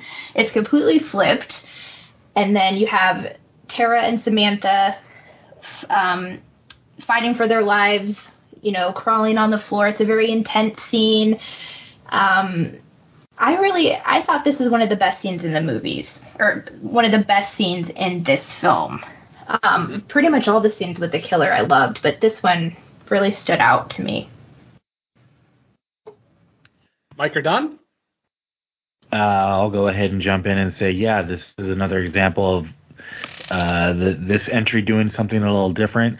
I, I actually like the fact that Ghostface used the shotgun in the scene, but didn't necessarily keep it the whole time because it kind of gives you a different flavor without just him. Because obviously, I think if he's walking around with a gun the whole time, that's going to yeah. bring a little unwanted attention. Like that might cross the line of like, yeah, I think I think police might start uh, going after you, trying to open carry on the streets of New York. But um, just for this scene specifically, I thought it was cool just to get that little bit of uh, uniqueness to uh, Ghostface killing. Yeah, um, one of my favorite scenes in the film, and it's actually I think the weakest. Um, yeah, like I said, most of the set pieces in here I really really like, and yeah, the just the intensity behind it, you know, the the the brazenness to just do it out in the open, you know, not really care about what we've seen in the past, Ghostface would have usually, you know, ducked away if people went out in the open. This one goes ahead and just, you know, in a facility, takes them out of the shoppers and then targets the clerk who you know takes the gun off of him and shoots him and then stalks him throughout. Yeah it was really cool. I really liked it nice all right so after the bodega scene, Sam and Tara go to the police station. They're interviewed there. They answer multiple questions. This is when we are reintroduced to Kirby. Oh, Hayden Panettiere is back, and she is now an FBI agent, or at least she claims to be. Um, basically saying that she has a vested interest in the Ghostface killings, and that as soon as she heard that there was potentially a new killer in town, she came out and um, pretty much uh, assisted the police in any way she could. After this, Sam and Tara go home, and then we get the apartment attack. Another great scene where uh, basically our core four, as they dub themselves in the movie, who are, are of course the Meek twins and Sam and Tara are basically celebrating, not so much celebrating, but they're you know they're drinking, they're you know they're they're they're being together, they're having the the heartwarming speech of oh you're more than friends, you're family, blah blah blah blah blah, and at that same moment, um, the cute guy from across the alley in the same apartment building, but across the alley in a different apartment, sees Ghostface in uh, Quinn's bedroom and instantly tries to get Sam and Tara's attention. Actually calls um, Tara on the phone. She decides not to answer because she's with her friends having a good time, blah, blah, blah. But then uh, Danny is the name of the guy, the cute guy from across the alley basically sends a mass text message to everyone showing a picture that he took of Ghostface in Quinn's bedroom. They all instantly, you know, they, they start to hear rumbling noises in the room. At first, they think that it's her having sex because, you know, she's kind of introduced as kind of the slutty character, sex positive, as she says it. And, you know, so all the friends obviously are assuming that she's just having sex, but then once they receive the picture text, they realize that she's getting attacked they start they stand outside of her door. No one actually goes towards the door. They're basically just going to wait for the killer to come out. But what ends up happening is when the killer comes out, he basically rushes um, or he throws Quinn's dead body at them. Basically, he's taken Quinn out, stabbed her multiple times, and he basically throws the bloody body at them.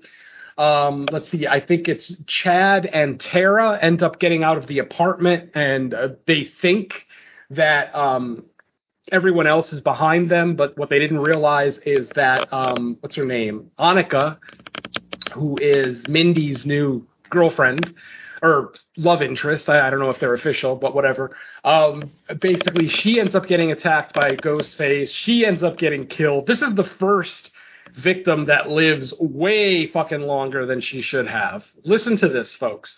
Ghostface stabs her in the midsection, dead center in the stomach. He twists the knife about 180 degrees. Then he twists the knife back to its original position and pulls up, making the gash, you know, a good six to eight inches long. And this girl ends up surviving for like another 10 or so minutes with her heart rate pumping. That's the other thing. The adrenaline is going so fast that she's got to be losing blood at a ridiculous rate but she still is able to survive that. Um, Mindy ends up taking a, a knife to the uh, the arm, I believe, so she's she's slightly injured as well. The three remaining, um, uh, like I said, Tara and Chad ended up getting out of the apartment. Ghostface closes the apartment door and locks it behind them, so they can't get back in he uh, he or she well no obviously it's he for obvious reasons that we'll discuss later uh, the Ghostface killer chases the remaining three. Um, like I said, uh, chases them into a side bedroom where they're able to put up a dresser to block the door. Cute guy Danny from across the alley has a ladder that he extends across the alley, turning it into a little bridge. Sam is the first one to go across the bridge.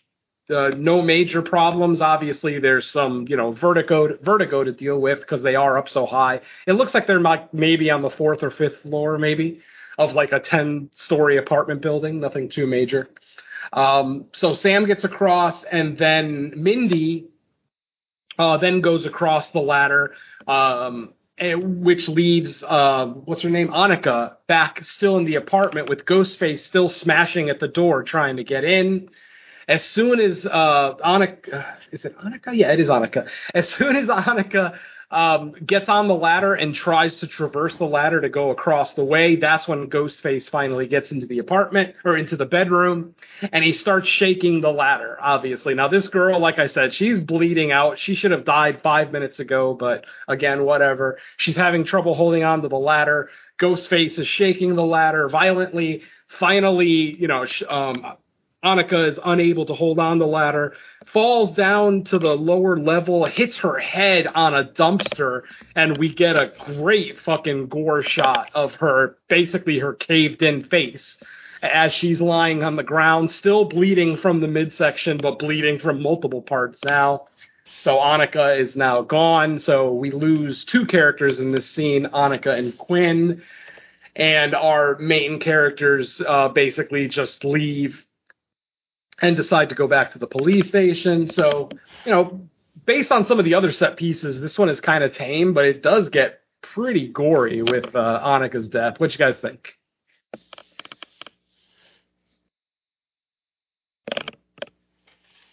They left us speechless. I guess, yeah. The fucking kill was so awesome. Everybody. I was waiting on you guys. I thought somebody would. ju- I thought somebody was going to jump in. So fuck it. Um.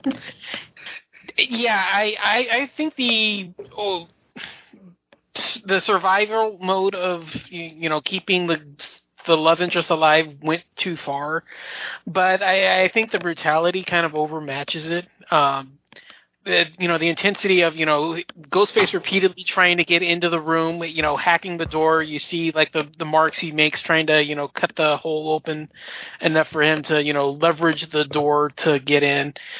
Uh, you know, uh, again, it's another thing that you know the, the other Ghostface weren't done, weren't you know known for was that you know if they got away, they'd try to find a separate way in. Is that you know if you manage to barricade the door, they wouldn't just stand there and start hacking at it to open the door. They'd leave and try to find another way in.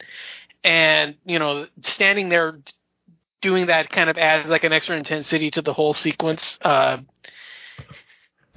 yeah, most of the the the setup kind of is a little problematic. I, I do think that there's a, a bit of it, you know, the whole, you know, it takes too long for, you know, the, the others to notice what's happening. But other than that, I, I, I really like it. It's a pretty fun sequence. Like I said, I, I think the brutality and the suspense kind of overcomes the, you know, the stupidity of it. Luckily, it's not as stupid as, you know, some of the sequences in five. But yeah, I had fun with it. Yeah, I generally had fun with it. Nice. Anybody else want to chime in on this scene before we move on?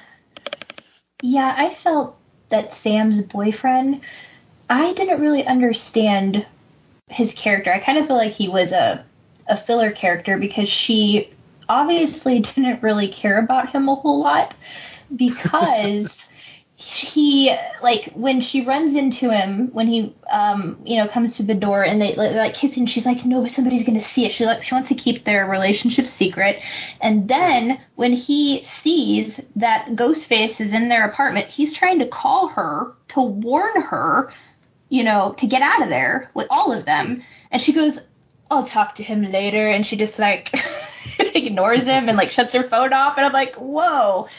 Like does she really value him and like what is the point of this character um like he wasn't really in it a whole lot the only thing i think of Right. is that he was just that basis for that scene um Honestly, I think he was probably just another red herring. It's just another Yeah. character for us to think is Ghostface, which I actually did think for a little while. Like I, I, I actually he was one of the first guys I picked out, but I'm glad I was wrong because I, I don't know those those like well built chiseled guys are almost always made to be villainous in these kinds of movies.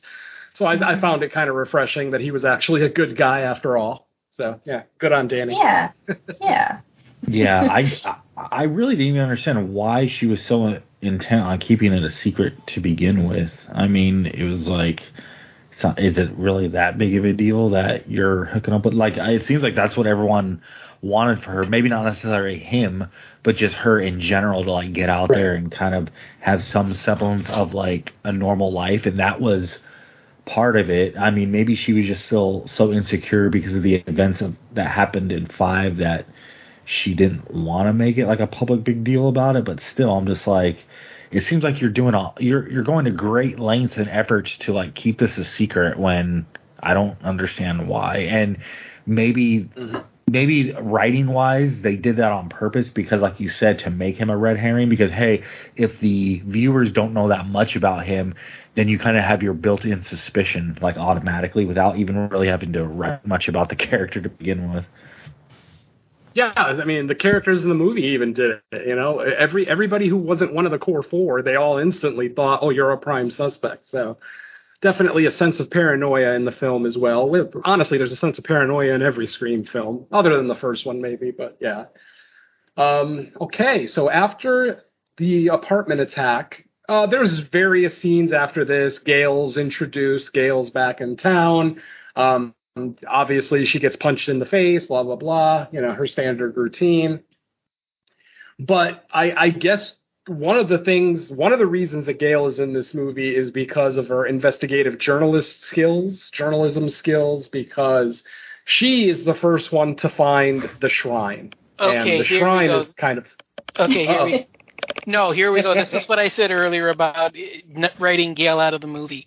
This could have been Kirby's find completely, and you had no reason for Gale to be in this film. Yep. Absolutely. I mean, the cop, the cop even said it. He even said, "I I left the information there for Kirby to find, but then Gale, you know, had to stick her nose in there." So yeah, Yeah. you're you're absolutely you're 100 percent right. Definitely, it's, it's like one of the only reasons for her to be here, and honestly, it was a moot point because we already have an FBI agent here who supposedly investigates, even though she never really truly figures out too much what's going on here. Uh, Probably, I mean, I, I hate to say it, one of the worst FBI agents I've ever seen portrayed on film. You know, an adorable girl, but terrible FBI agent. She figured out nothing this whole movie. It was basically all, um, you know, Sam, Tara, and the cop. All right, so uh, the shrine, and uh, what Gale finds is that the two, the the the copycat killers from the beginning apparently had a old theater that they had rented out, and, and it's it's in a pretty sh- shoddy neighborhood, so you know th- they figure that it's safe there, not going to have a lot of uh, looky loos around. And when they walk into the shrine, it is literally a shrine for Ghostface. Now, obviously, in the in in this universe, it's a shrine to Stab because it's all Stab gear. It's all the different you know movie things from Stab, and but then they actually have real Ghostface costumes. They actually have all nine of the original Ghostface costumes from the real killers of the movie uh, of you know of Scream we see all the different knives that were used. At one point, Kirby even recognizes the knife that stabbed her in um, whatever one that she was in. Was that three or four? See, Four. I'm so not a fan of this franchise. Yeah, Four. okay, four. that was the one with the Culkin, right? Yeah. Okay. So, um, so yeah, so I, I the reveal of this shrine. I, you know, normally this isn't something I would really like. I don't know why I enjoyed it here, but I really did like it.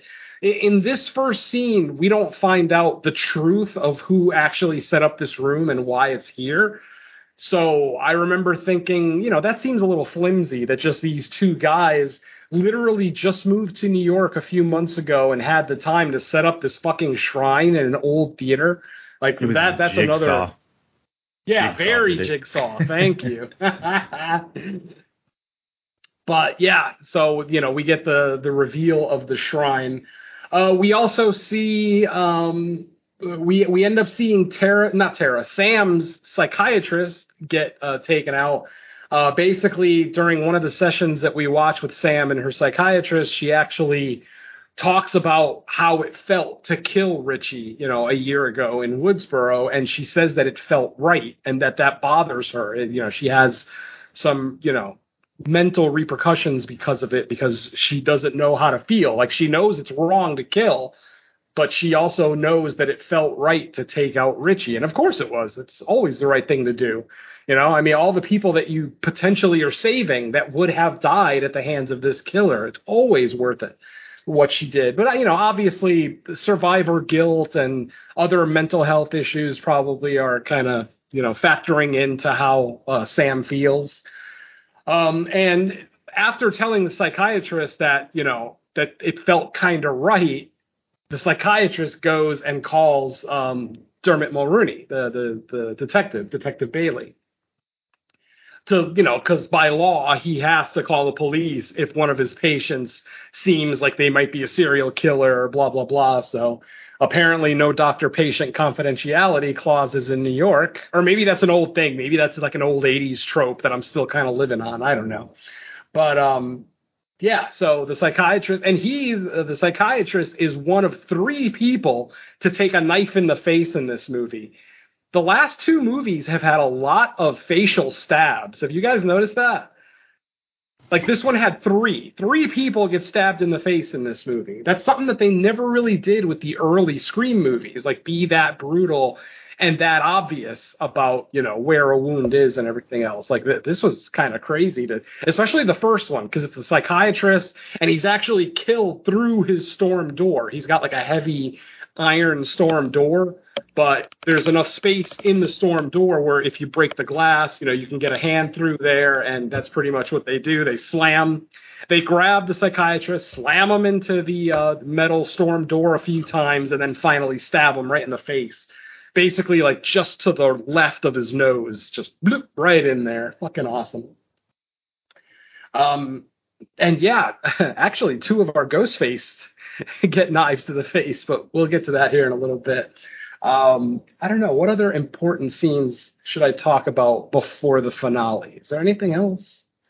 That's I was just gonna say about the about the mm-hmm. setup room or the display room when the, when we first kind of got it unveiled.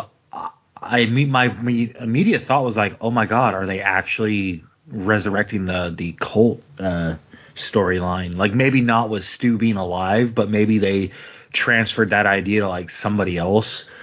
Not even necessarily a legacy character, but you know anyone could kind of like follow. You know the way people are obsessive about true crime like in, yeah. in the real world. I thought maybe they were just transferring what was supposed to be Stu to somebody else because with all the you know the costumes and you would figure if a if a civilian has all those like props from the actual crime scenes that's like a lot of effort to like go to to mm-hmm. get to obtain all that stuff and not be on anyone's radar um, yeah, but then that also you know? doesn't that also kind of highlight the police officer as being one of the main killers because yeah yeah that that's what I was mm-hmm. gonna say yeah it, it kind of like almost boiled it down to like okay if it, if they're not doing the cult thing, then it has to be law enforcement somehow. Now it was a ma- I think at that point it was a matter of like it either has to be the cop is involved or somehow Kirby turned bad. Like it, it, it almost yeah. seemed like it had to be one of those two. And to me, it seemed too far fetched to be Kirby just because like there was absolutely zero she did suspicious in the movie to me, whereas the cop already there was a couple things that already set off my alarms that like that seems a little odd for the cop to be doing. So out of those two, I was like, I'm going with the cop. And if it is Kirby, there better be a damn good explanation yeah. for it, which it didn't end up being. So kudos for that. Yeah, big time. I would have been upset if they would have tried to implicate Kirby in this because it's just it's too much. Just continue to bring back older characters from the franchise to be the new killer. You know, I, it's it's an old trope that we've seen before, and I don't really need to see again. So kudos there. I really loved the the whole shrine. I thought it was mm. Really honorable to to the franchise as a whole. Like you have Stu Macher's robe to the TV that he was killed with to all of the weapons that they used and all of the you know the killings and whatnot and to have all of the ghost face on display i thought that that was really cool. And i'm actually all on board for for you know stu to still be alive. Like i would love that. That would be like one of the I coolest be, things for me to happen i would love it i don't know about him being alive like that would bother me but if they did this the the skeet ulrich thing where he's you know a hallucination i'd be okay with that I mean, don't introduce like a daughter or a family member because that's been done already. But I, I could, I, I, wouldn't mind seeing Stu um, in a hallucination the way we've seen Skeet. Because I mean, how do you explain where he's been if he's been alive for what 28 years since the first movie, 27 years? Like, how do you explain where he's been? That's, the, a, that's a crazy. The only explanation I could come up with, and this is just me like spitballing off the top of my head, is because because I'm assuming you know they sure as hell didn't look like high schoolers in the first one, but let's just let's give the charity that they were high school characters. So maybe wait, Rose McGowan wasn't 18. yeah. What? um, maybe there'd be some explanation where okay, obviously Billy Loomis died, if Stu survived as a 17 year old, maybe they sent him to like a mental asylum because he was a minor and after like so many years they released him and his juvenile records were sealed and he's laid low like obviously it has to be something where it makes sense that he's just out of the picture. Because Right. I don't think you could just say, "Oh, he's out there living and no one knew." Like that wouldn't make sense. But I mean, that seems like a reach only because wouldn't it be public knowledge that he survived and went to a mental institution? Like it would have to be a coordinated effort if someone took his body knowing that he wasn't quite dead yet. And, and that's the thing too. We've never heard any stories of Stu's body going missing or anything like that. Like I, I feel like if they try to bring back Stu, they're going to give us such an over the top explanation that it's just Yeah. going to suck. And you I'm would have gonna have you you would have to have a major accomplice like somewhere in the system that like helped cover it up. It, it, it would definitely have to be so grand, and I think that's why it kind of sucks that they weren't able to go with that storyline because I think that was supposed to be three. If I if I'm not if I'm Oh, not really? mistaken, yeah, it, it would have made more sense if it was that early in the franchise because now the problem is we're talking so many years later that it would have had to been hidden and covered up. Where at least if it happened at three, um, less time has gone by, Yeah. so there's less time to cover it up, right? Yeah. And I, I think from what I think they changed it because was it because of school? What was it? I, I know the show, the follow. You remember the following on Fox? Like they kind of. Nope. Okay, well, the, it was kind of a cult. It was a cult murder, murder mystery crime show on Fox, and from what I read, they kind of took what was supposed to be the Stu Scream Three cult thing, and made it uh, the the story for that because the story of the following starts out with the head bad guy already in prison and he's kind of running things as a cult leader from prison and then he manages to escape. Um, Yeah. So that's from what I remember. That's originally what three was going to be. It was Stu in that situation, kind of running a cult from prison, and I can't remember if it was because of like school shoot. Like I don't. I, there was there was some reason they went away from it related to like events in the real world. I just can't remember exactly what it was. That would have been right around Columbine because Columbine was like 99, wasn't it? Sometime around that, yeah. It was right around the Dark Knight, the Dark Knight movie.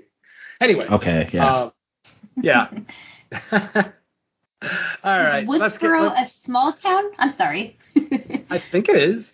What state is Woodsboro in? Do we know?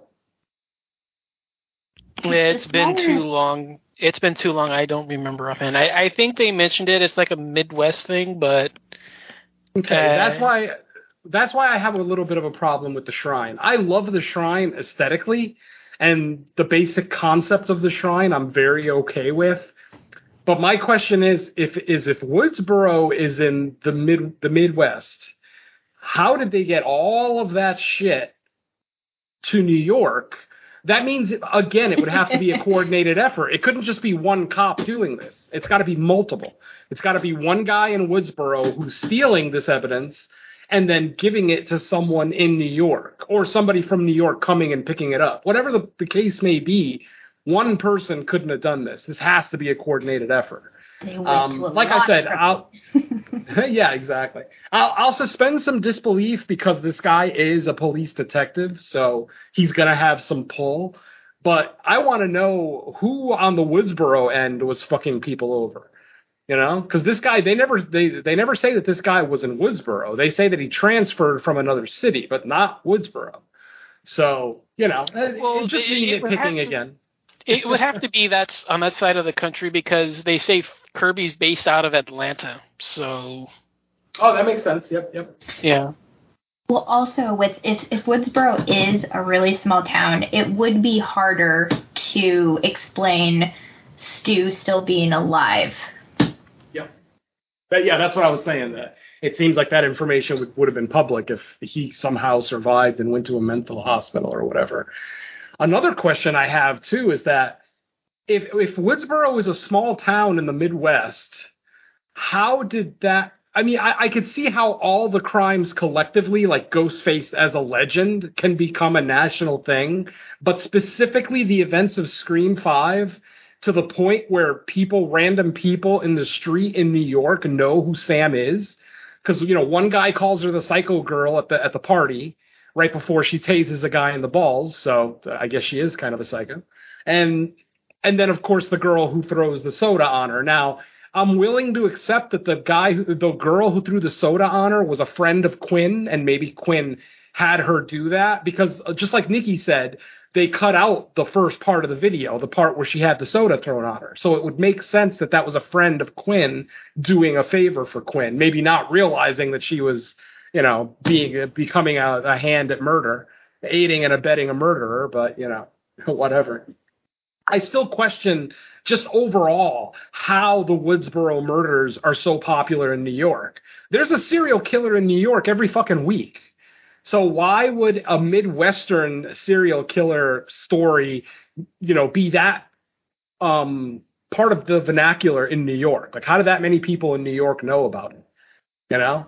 Like the devil made me do it murder was probably the biggest murder to ever happen in Connecticut. But when I moved to California, people when people found out I lived in Connecticut, none none of them were like, "Oh, oh, devil made me do it," right? Blah blah blah. So it's like, where is this whole you know community that is like sharing all this information? Especially like I said, New York, the biggest fucking city in the world, and somehow all these people have common knowledge of the Woodsboro murders. That just Well, it's wouldn't a it just have a been? Wouldn't it just been like the repetition of it all? Like you've had three or four films now with these murders taking place that it would probably be like a repeat occurrence. right? Uh, and the stab movies being popular, I'm sure. Well, that's what I'm saying is that, that that's where I was going was that you've got you know the there's three or four incidences in the city in the city itself based on these events. You know the the because I think three kind of takes place outside the city. You know like Yeah. that's in That's LA. the California one. Yeah, exactly. Right, yeah. So three doesn't really count here, but you're saying you still got at least there's at least three, maybe four. I mean, I don't remember if the college they went to in two is the same thing. I mean, yeah, you know, same state maybe. I mean, I don't know, but I mean, you've got at least two, four, and five that all take place in Woodsboro, and then you know you can maybe count two there as well. Plus, you still got the stab movies, so that's at least they say that there's at least eight or nine in by that point. hmm So Yep. you you've got a you've got a pretty big you know cultural thing there with everything happening in the same place. Yeah, and the other thing, the only thing I can think of as well, Quinn is the the homicide detective's daughter, right? Yes.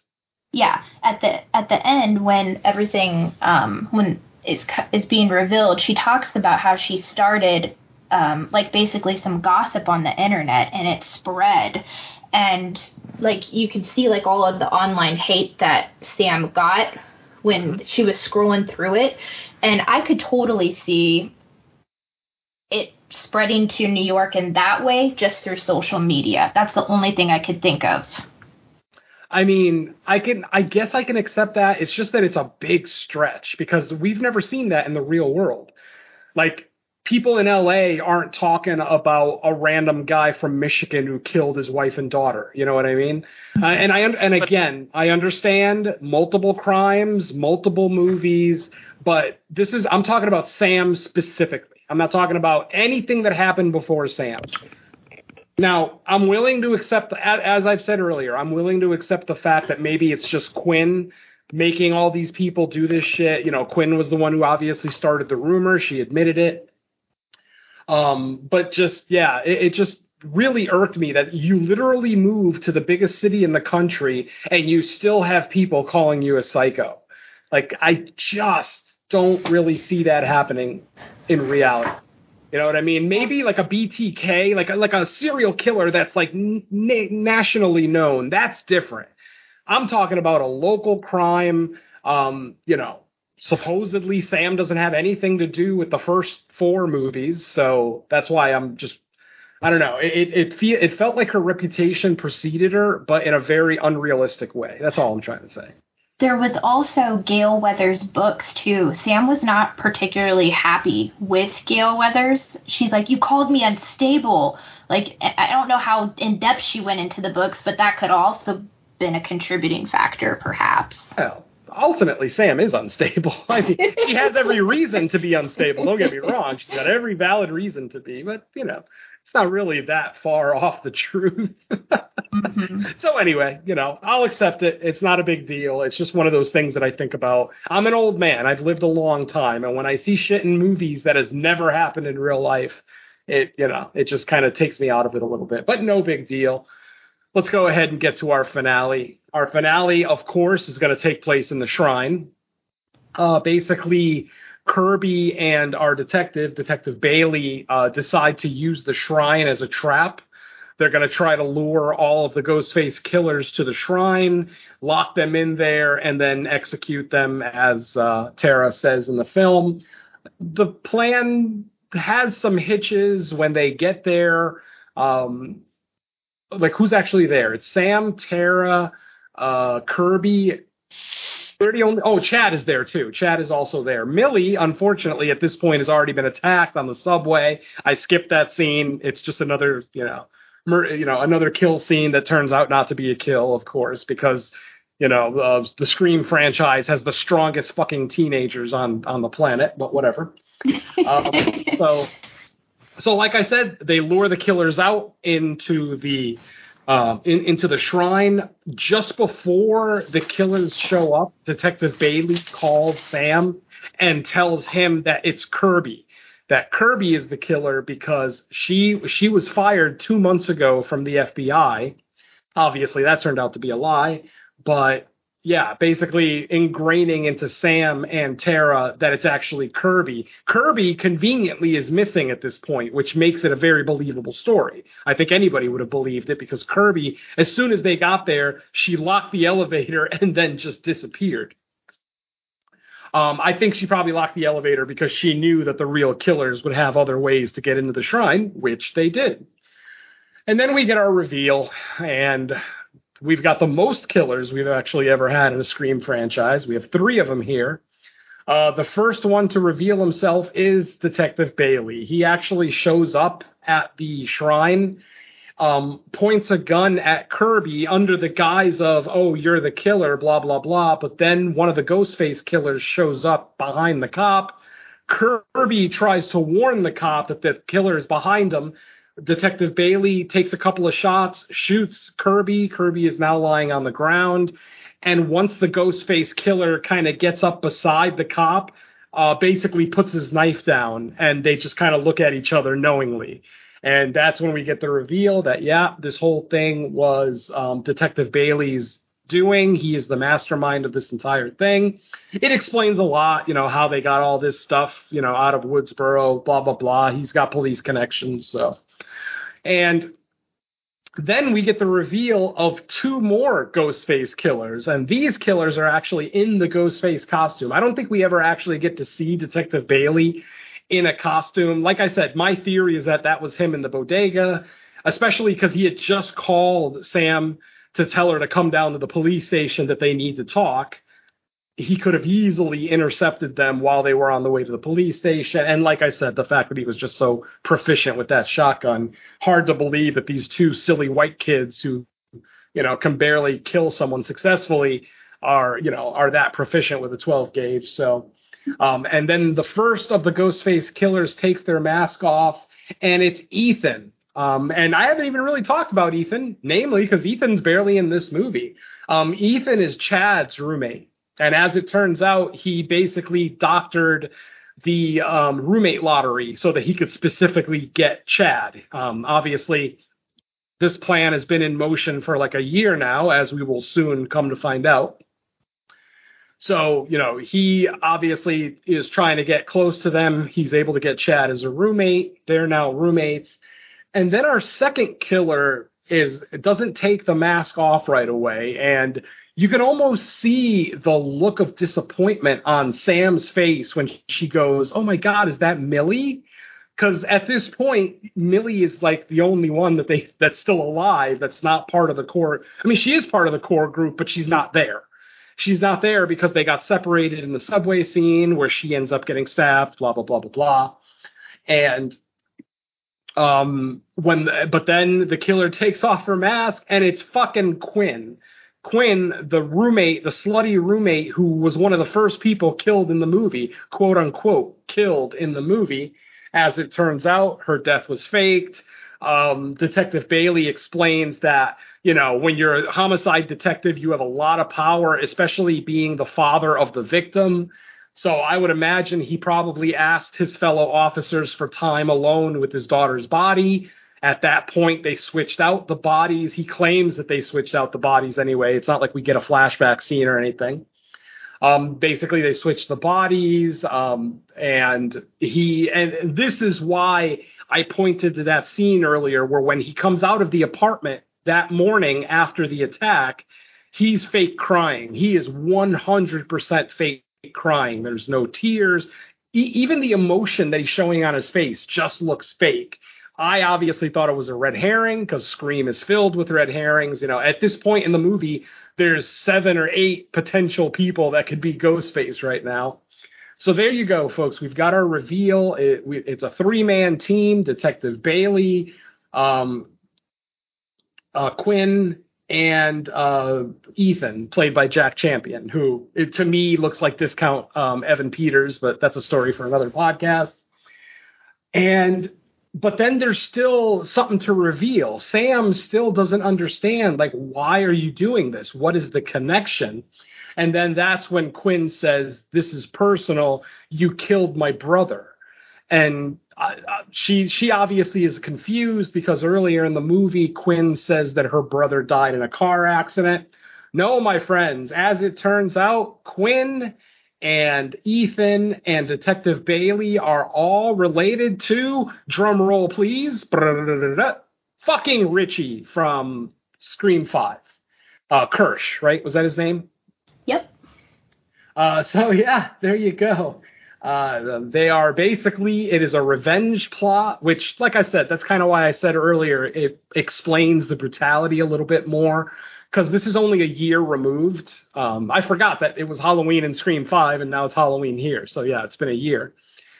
And uh, so, like I said, the brutality does make a little bit of sense because every time one of these Ghostface killers kills someone, they're looking at them as someone who's responsible for their brother's death. So they go a little brutal with it. Um, we get chase sequences throughout. Um, Sam and Tara arm themselves with some loose bricks that are on the ground in the abandoned theater. Um, eventually, of course, there's a standoff. There's a fight. Eventually, uh, Tara ends up hitting Quinn in the face with the brick, knocking out some of her teeth. Which, by the way, I don't know if anybody noticed, but we we clearly see teeth on the ground next to Quinn, but then later up in the scaffold when she smiles, she has all her fucking teeth. Yeah. Just a just a silly little goof that I'll point out that I saw. But yeah, because I would have loved to have seen Quinn with like a bunch of her teeth missing. That would have been fucking great. Just a, a, a satisfying image considering everything that we've seen in the film so far.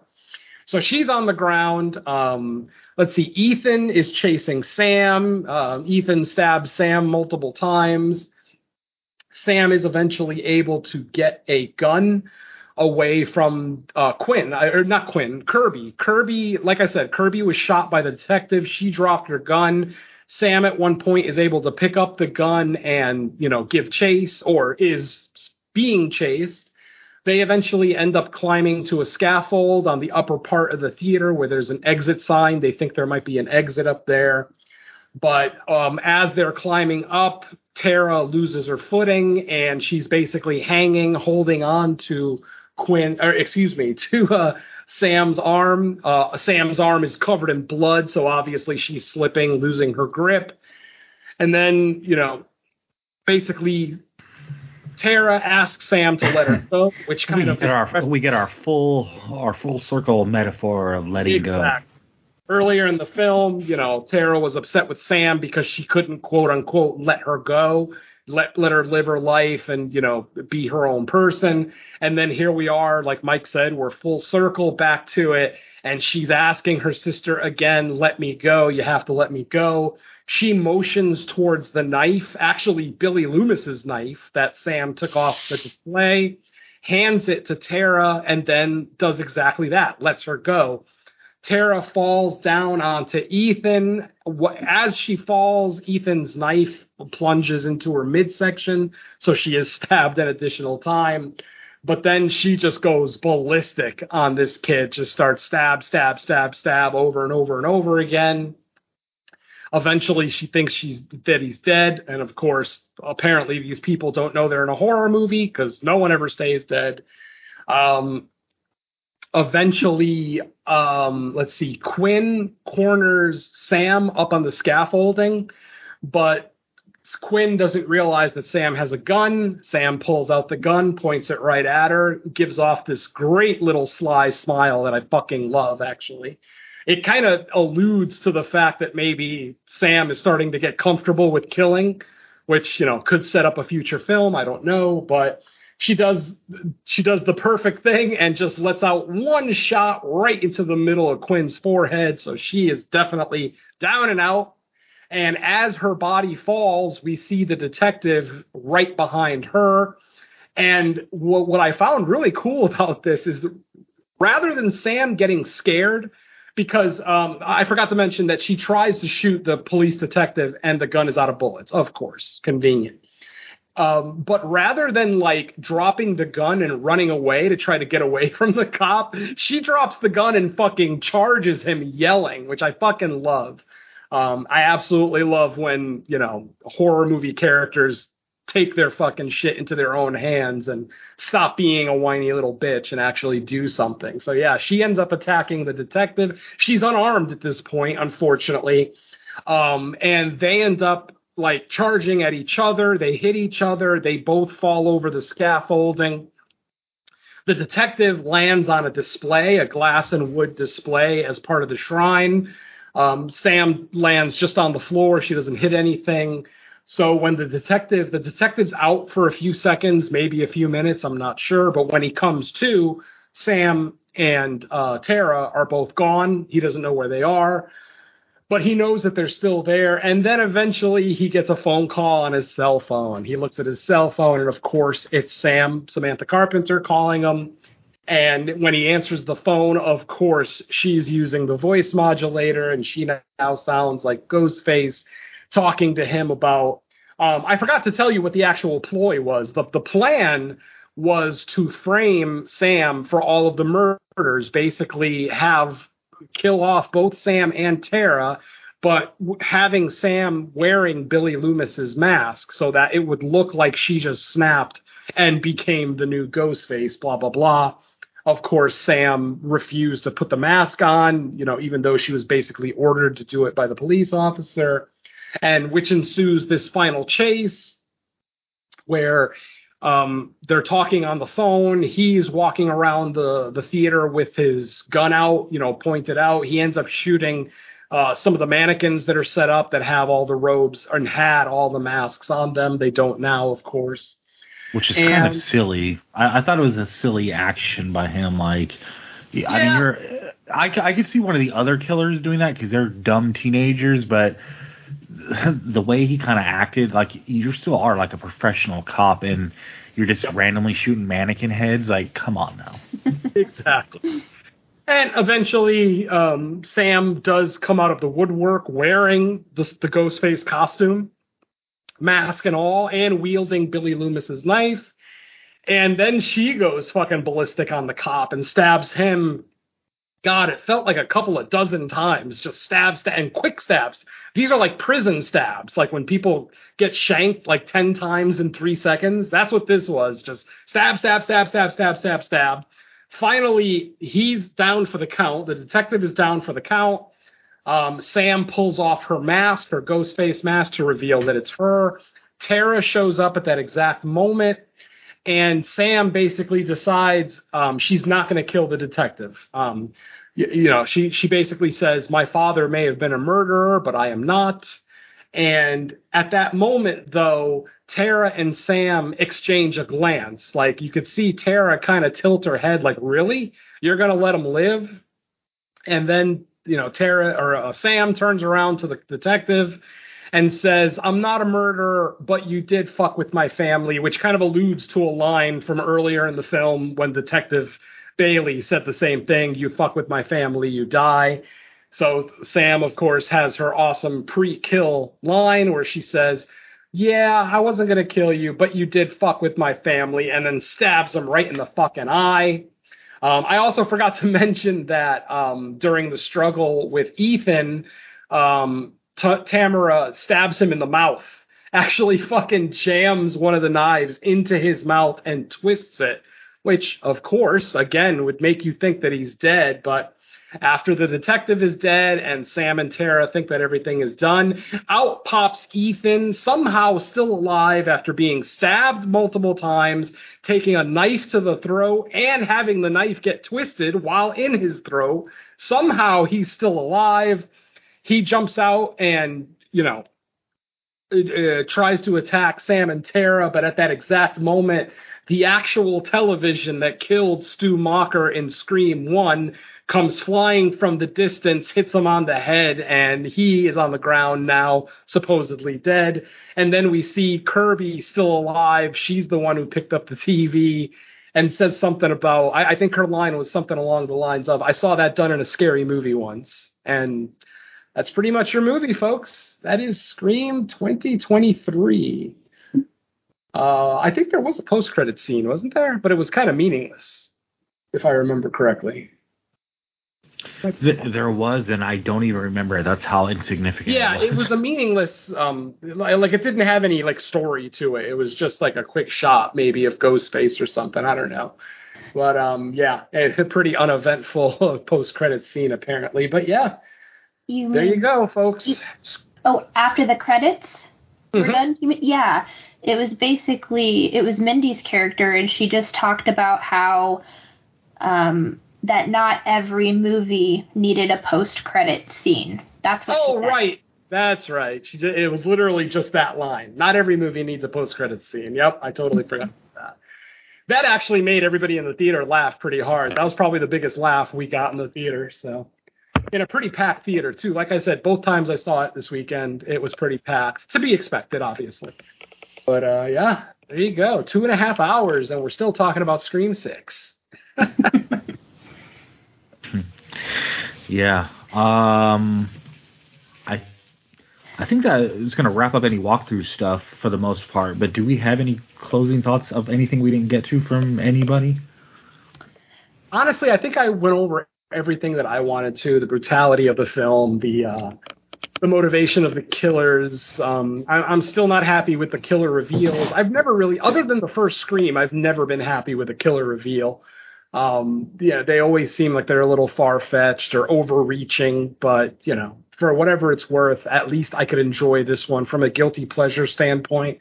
You know, getting to see these three get their comeuppance um, in the shrine that they built. So I thought that was kind of cool. Um, but yeah, overall, kudos, man. Bravo, great job to the filmmakers. Um, just this is the surprise of 2023 for me. So I will say with the post credit little snippet that they did, um, a part of it didn't really sit well with me just because I feel that it was kind of a slap in the face to Scream fans who do sit through the credits for for something in that way. So just on behalf of them, I want to say I, I feel that, but also at the same time, I do understand why it was done as well, so I can see both sides. yeah, I didn't get that, but I'm a credits watcher. I watch the credits regardless. I, I've all my life. I've been like that my whole life. I've always been interested in watching the credits. It's got nothing to do with post credit scenes.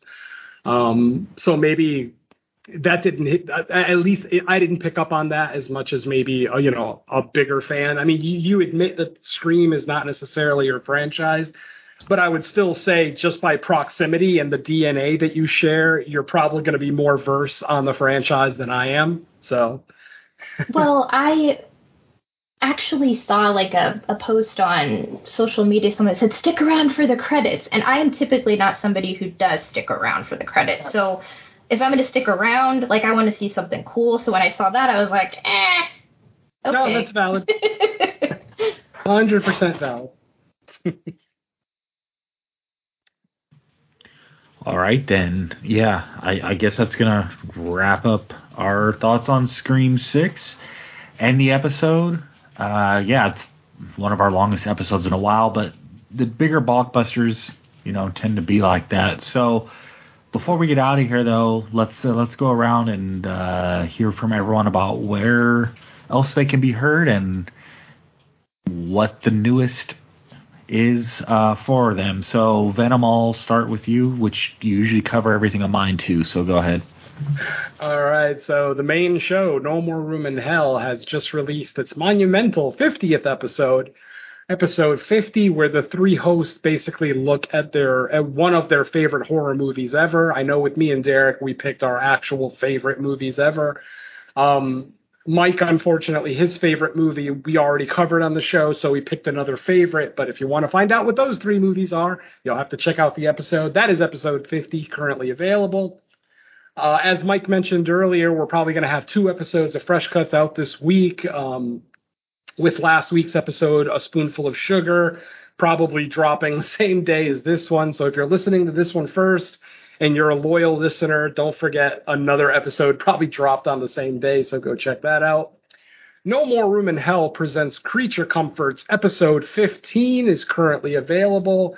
That is our latest episode where Don, Derek, and myself looked at 1957's The Monster That Challenged the World. Uh, that episode dropped, I believe, last week sometime, so check that out. Um, and I can I can actually announce that on the next episode we're going to have both a guest and we're going to be looking at a legendary film. We are going to be talking with Brandon Young from the Anatomy of Fear podcast, and he picked his favorite creature feature for us to talk about, and that is Tremors. So yeah, we got a, a big name podcaster and a big name creature feature on episode 16. That won't hit sometime until April, so look out for that. And uh, Crystal Lake Gift Shop episode three is still the latest episode. Uh, we're we're in the planning process right now for episode four, so hopefully that'll be out sooner than later. And that's about it for me, folks.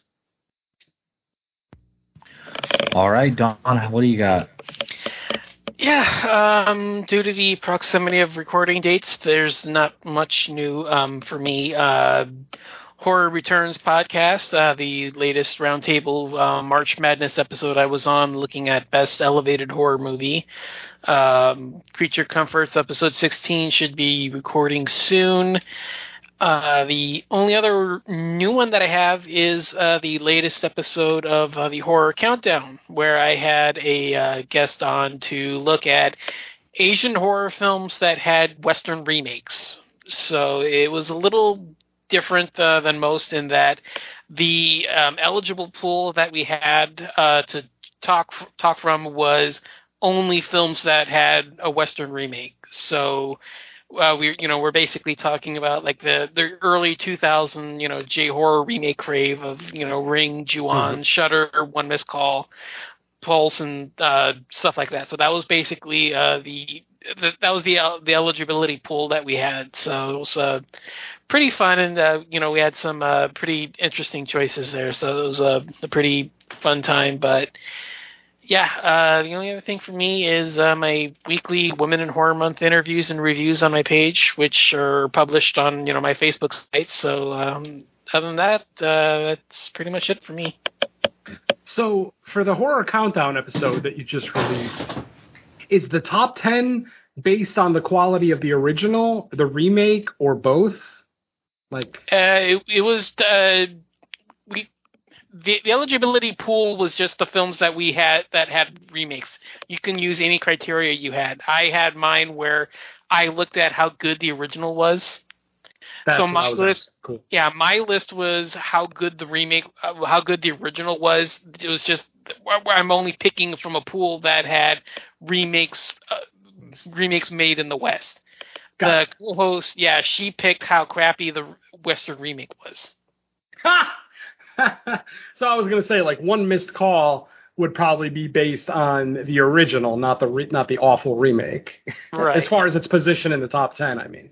Yeah, that was the way I did it. Mine yeah. was how good the film was. It was just we're picking from the pool of films that right. had a remake to it, and then we also discussed our thoughts on the remake.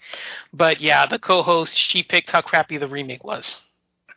That's funny. Uh. All right, Nikki. Uh, hopefully everyone knows the show you're on, but uh, just uh, let people know that don't. Yeah, I am part of the Slumber Party Massacre podcast, and we will be recording an episode here in about two weeks where we're going to cover the Poison Ivy series. So that should be a good time. kind of sexy for you girls, isn't that? Kind of a little above your wheelhouse. I, well, our last show was uh, what we we did sexiest horror films. We each picked what we thought was sexy in horror. Nice. So lots of Serbian film. I have actually never seen that. oh, good. Don't don't. I love. I personally love. I, I'm. I'm. I'm unapologetically. I love a Serbian film, and it's not just because of its debauchery. It's actually a pretty well-made film that's got a lot of social commentary in it. I totally understand though that some people can't get through it because of some of the awful scenes, and I say the same thing to everyone who says they've never seen it. Don't. I don't think your life is going to be any more fulfilled having seen a Serbian film. Now, somebody like me, yes, that like somebody like me or Don, it probably speaks more to us. But yeah, I, yeah, I I'm, never. I'm, I'm just laughing at the fact of uh, Nikki having to watch what goes on there. no, no, Nikki, never ever watch that movie, please. No, but I yeah, no, I, I I know what you're talking about. Yeah. I do have boundaries, and I have watched reviews of a Serbian film, and one there was one review in particular where somebody talked about how artistic it was, and with some of the trailers I've seen, I can totally see that. I'm just wondering if it if it would be something that I would never be able to get out of my mind if I watched it. oh, definitely. I mean, there are two scene there are two scenes specifically that will haunt you for weeks. So yeah, yeah. don't. It depends. Um, how do you feel about necrophilia? Like legitimate, nec- like legitimate necrophilia. I have not seen a lot of films that portray that. I know there was a little bit of that in the movie um, Neon Demon, but it was very uh, minimal. Yeah, this Yeah, that is was like, yeah, this is like legitimate full-on necrophilia. Oh goodness. And that's one of the Well- nicer things. Yeah, that's one of the nicest things. That's why I went there. well, the, the other thing with a Serbian film is for American audiences, it's going to be really hard to pick up on any of the political subtext because it's very specific to the experience of like the director writer uh, in their home country. So if you were to watch it, I would immediately like after go start like googling like reviews and um, analysts of the movie because once you read all that or watch like breakdowns, it makes sense. It's just hard to pick up on that as someone that's like, you know, we're so divorced from the reality of people in other countries that it would it'd be very hard on like a first watch to pick up on any of that. Yeah. I always tell people the same thing. Um, check out Mr. Watson's review of a Serbian film. I think it's one of the most thoughtful and provocative reviews of that film ever. I, I already loved the film before I heard Mr. Watson's review, but after it, it it like shot up into like my top like 50 favorites of all time. There's just so much subtext that if you can't get past the debauchery, you're gonna miss it. And like I said, I would never give anyone any shit for not finishing it or for calling a Serbian film trash because you know to to, to the uneducated eye it it, it kind of is trash but you know it, it still has a lot of artistic merit to it that I wish people would give it more of a chance but it, like I said I, I still don't recommend it to normal people so yeah Yeah. All right then, yeah. Um, so Venom pretty much mentioned everything that I would fall under uh, as far as new stuff out. Um, the only other thing I have as far as shows go is it looks like as of now we are on schedule for episode 51. It sounds kind of weird because 50 just came out and in the recent couple episodes there's been like long gaps in between recording new episodes of the main show. But unless anything comes up, like in the next handful of days, we will be recording episode 51. And wouldn't you know it, our guest for that one happens to be our guest for this episode of Fresh Cuts. So, Nikki, we roped you into the double duty of our of our shows, and We're sorry. Uh, yeah, well don't be sorry yet you still got Crystal Lake Gift Shop to be on yeah. so looking forward to that recording in a handful of days. Um, and then the next episode of Fresh Cuts, I don't know if there's a theatrical release this week or not. I don't think Uh, so I I think next week we got one Yeah, I think this is the week. I think we said that there was a week off in uh, March, and I think that's this week. Okay. Yeah, that, makes, that sounds right. Well, that's not a bad thing then, because then you know it'll make it easier to have, Yeah, put there's- have more efforts into the main show for the week, and then worry about something on VOD right after. Yeah, Yeah. yeah. Cool. I mean, we've got, we All got a lot in April. Got Yeah. Evil Dead Rise, Renfield. April's pretty packed. That's all theatrical, obviously. Mm-hmm.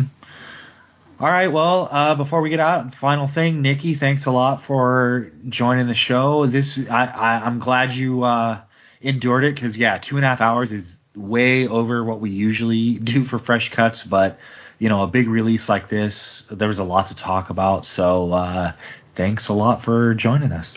Thank you Yeah. again. Yeah. Thank you all. This is so much fun. Yeah, and and you got you got kind of a well, obviously because you ended up liking it, but the luck of the draw that there was actually a movie worth talking about because some people aren't so lucky when they're guests on here. in the movie they're on, it's just like, well, not only is it bad, but it's like, what are we even going to talk about for this one? But at least Scream, they tend to be, you know, conversation worthy, even for people that don't like them. So cool. Yeah. All right. Well, with that said, uh, we're going to get out of here. Thanks, everyone, for listening to another episode of Fresh Cuts. We'll be back in a week's time uh, for our next one. We'll pick something of all our choices on VOD, which are very plentiful at the moment. So let's say bye, listeners. Later. Bye. Adi- adios. Stay out of the bodegas. Peace.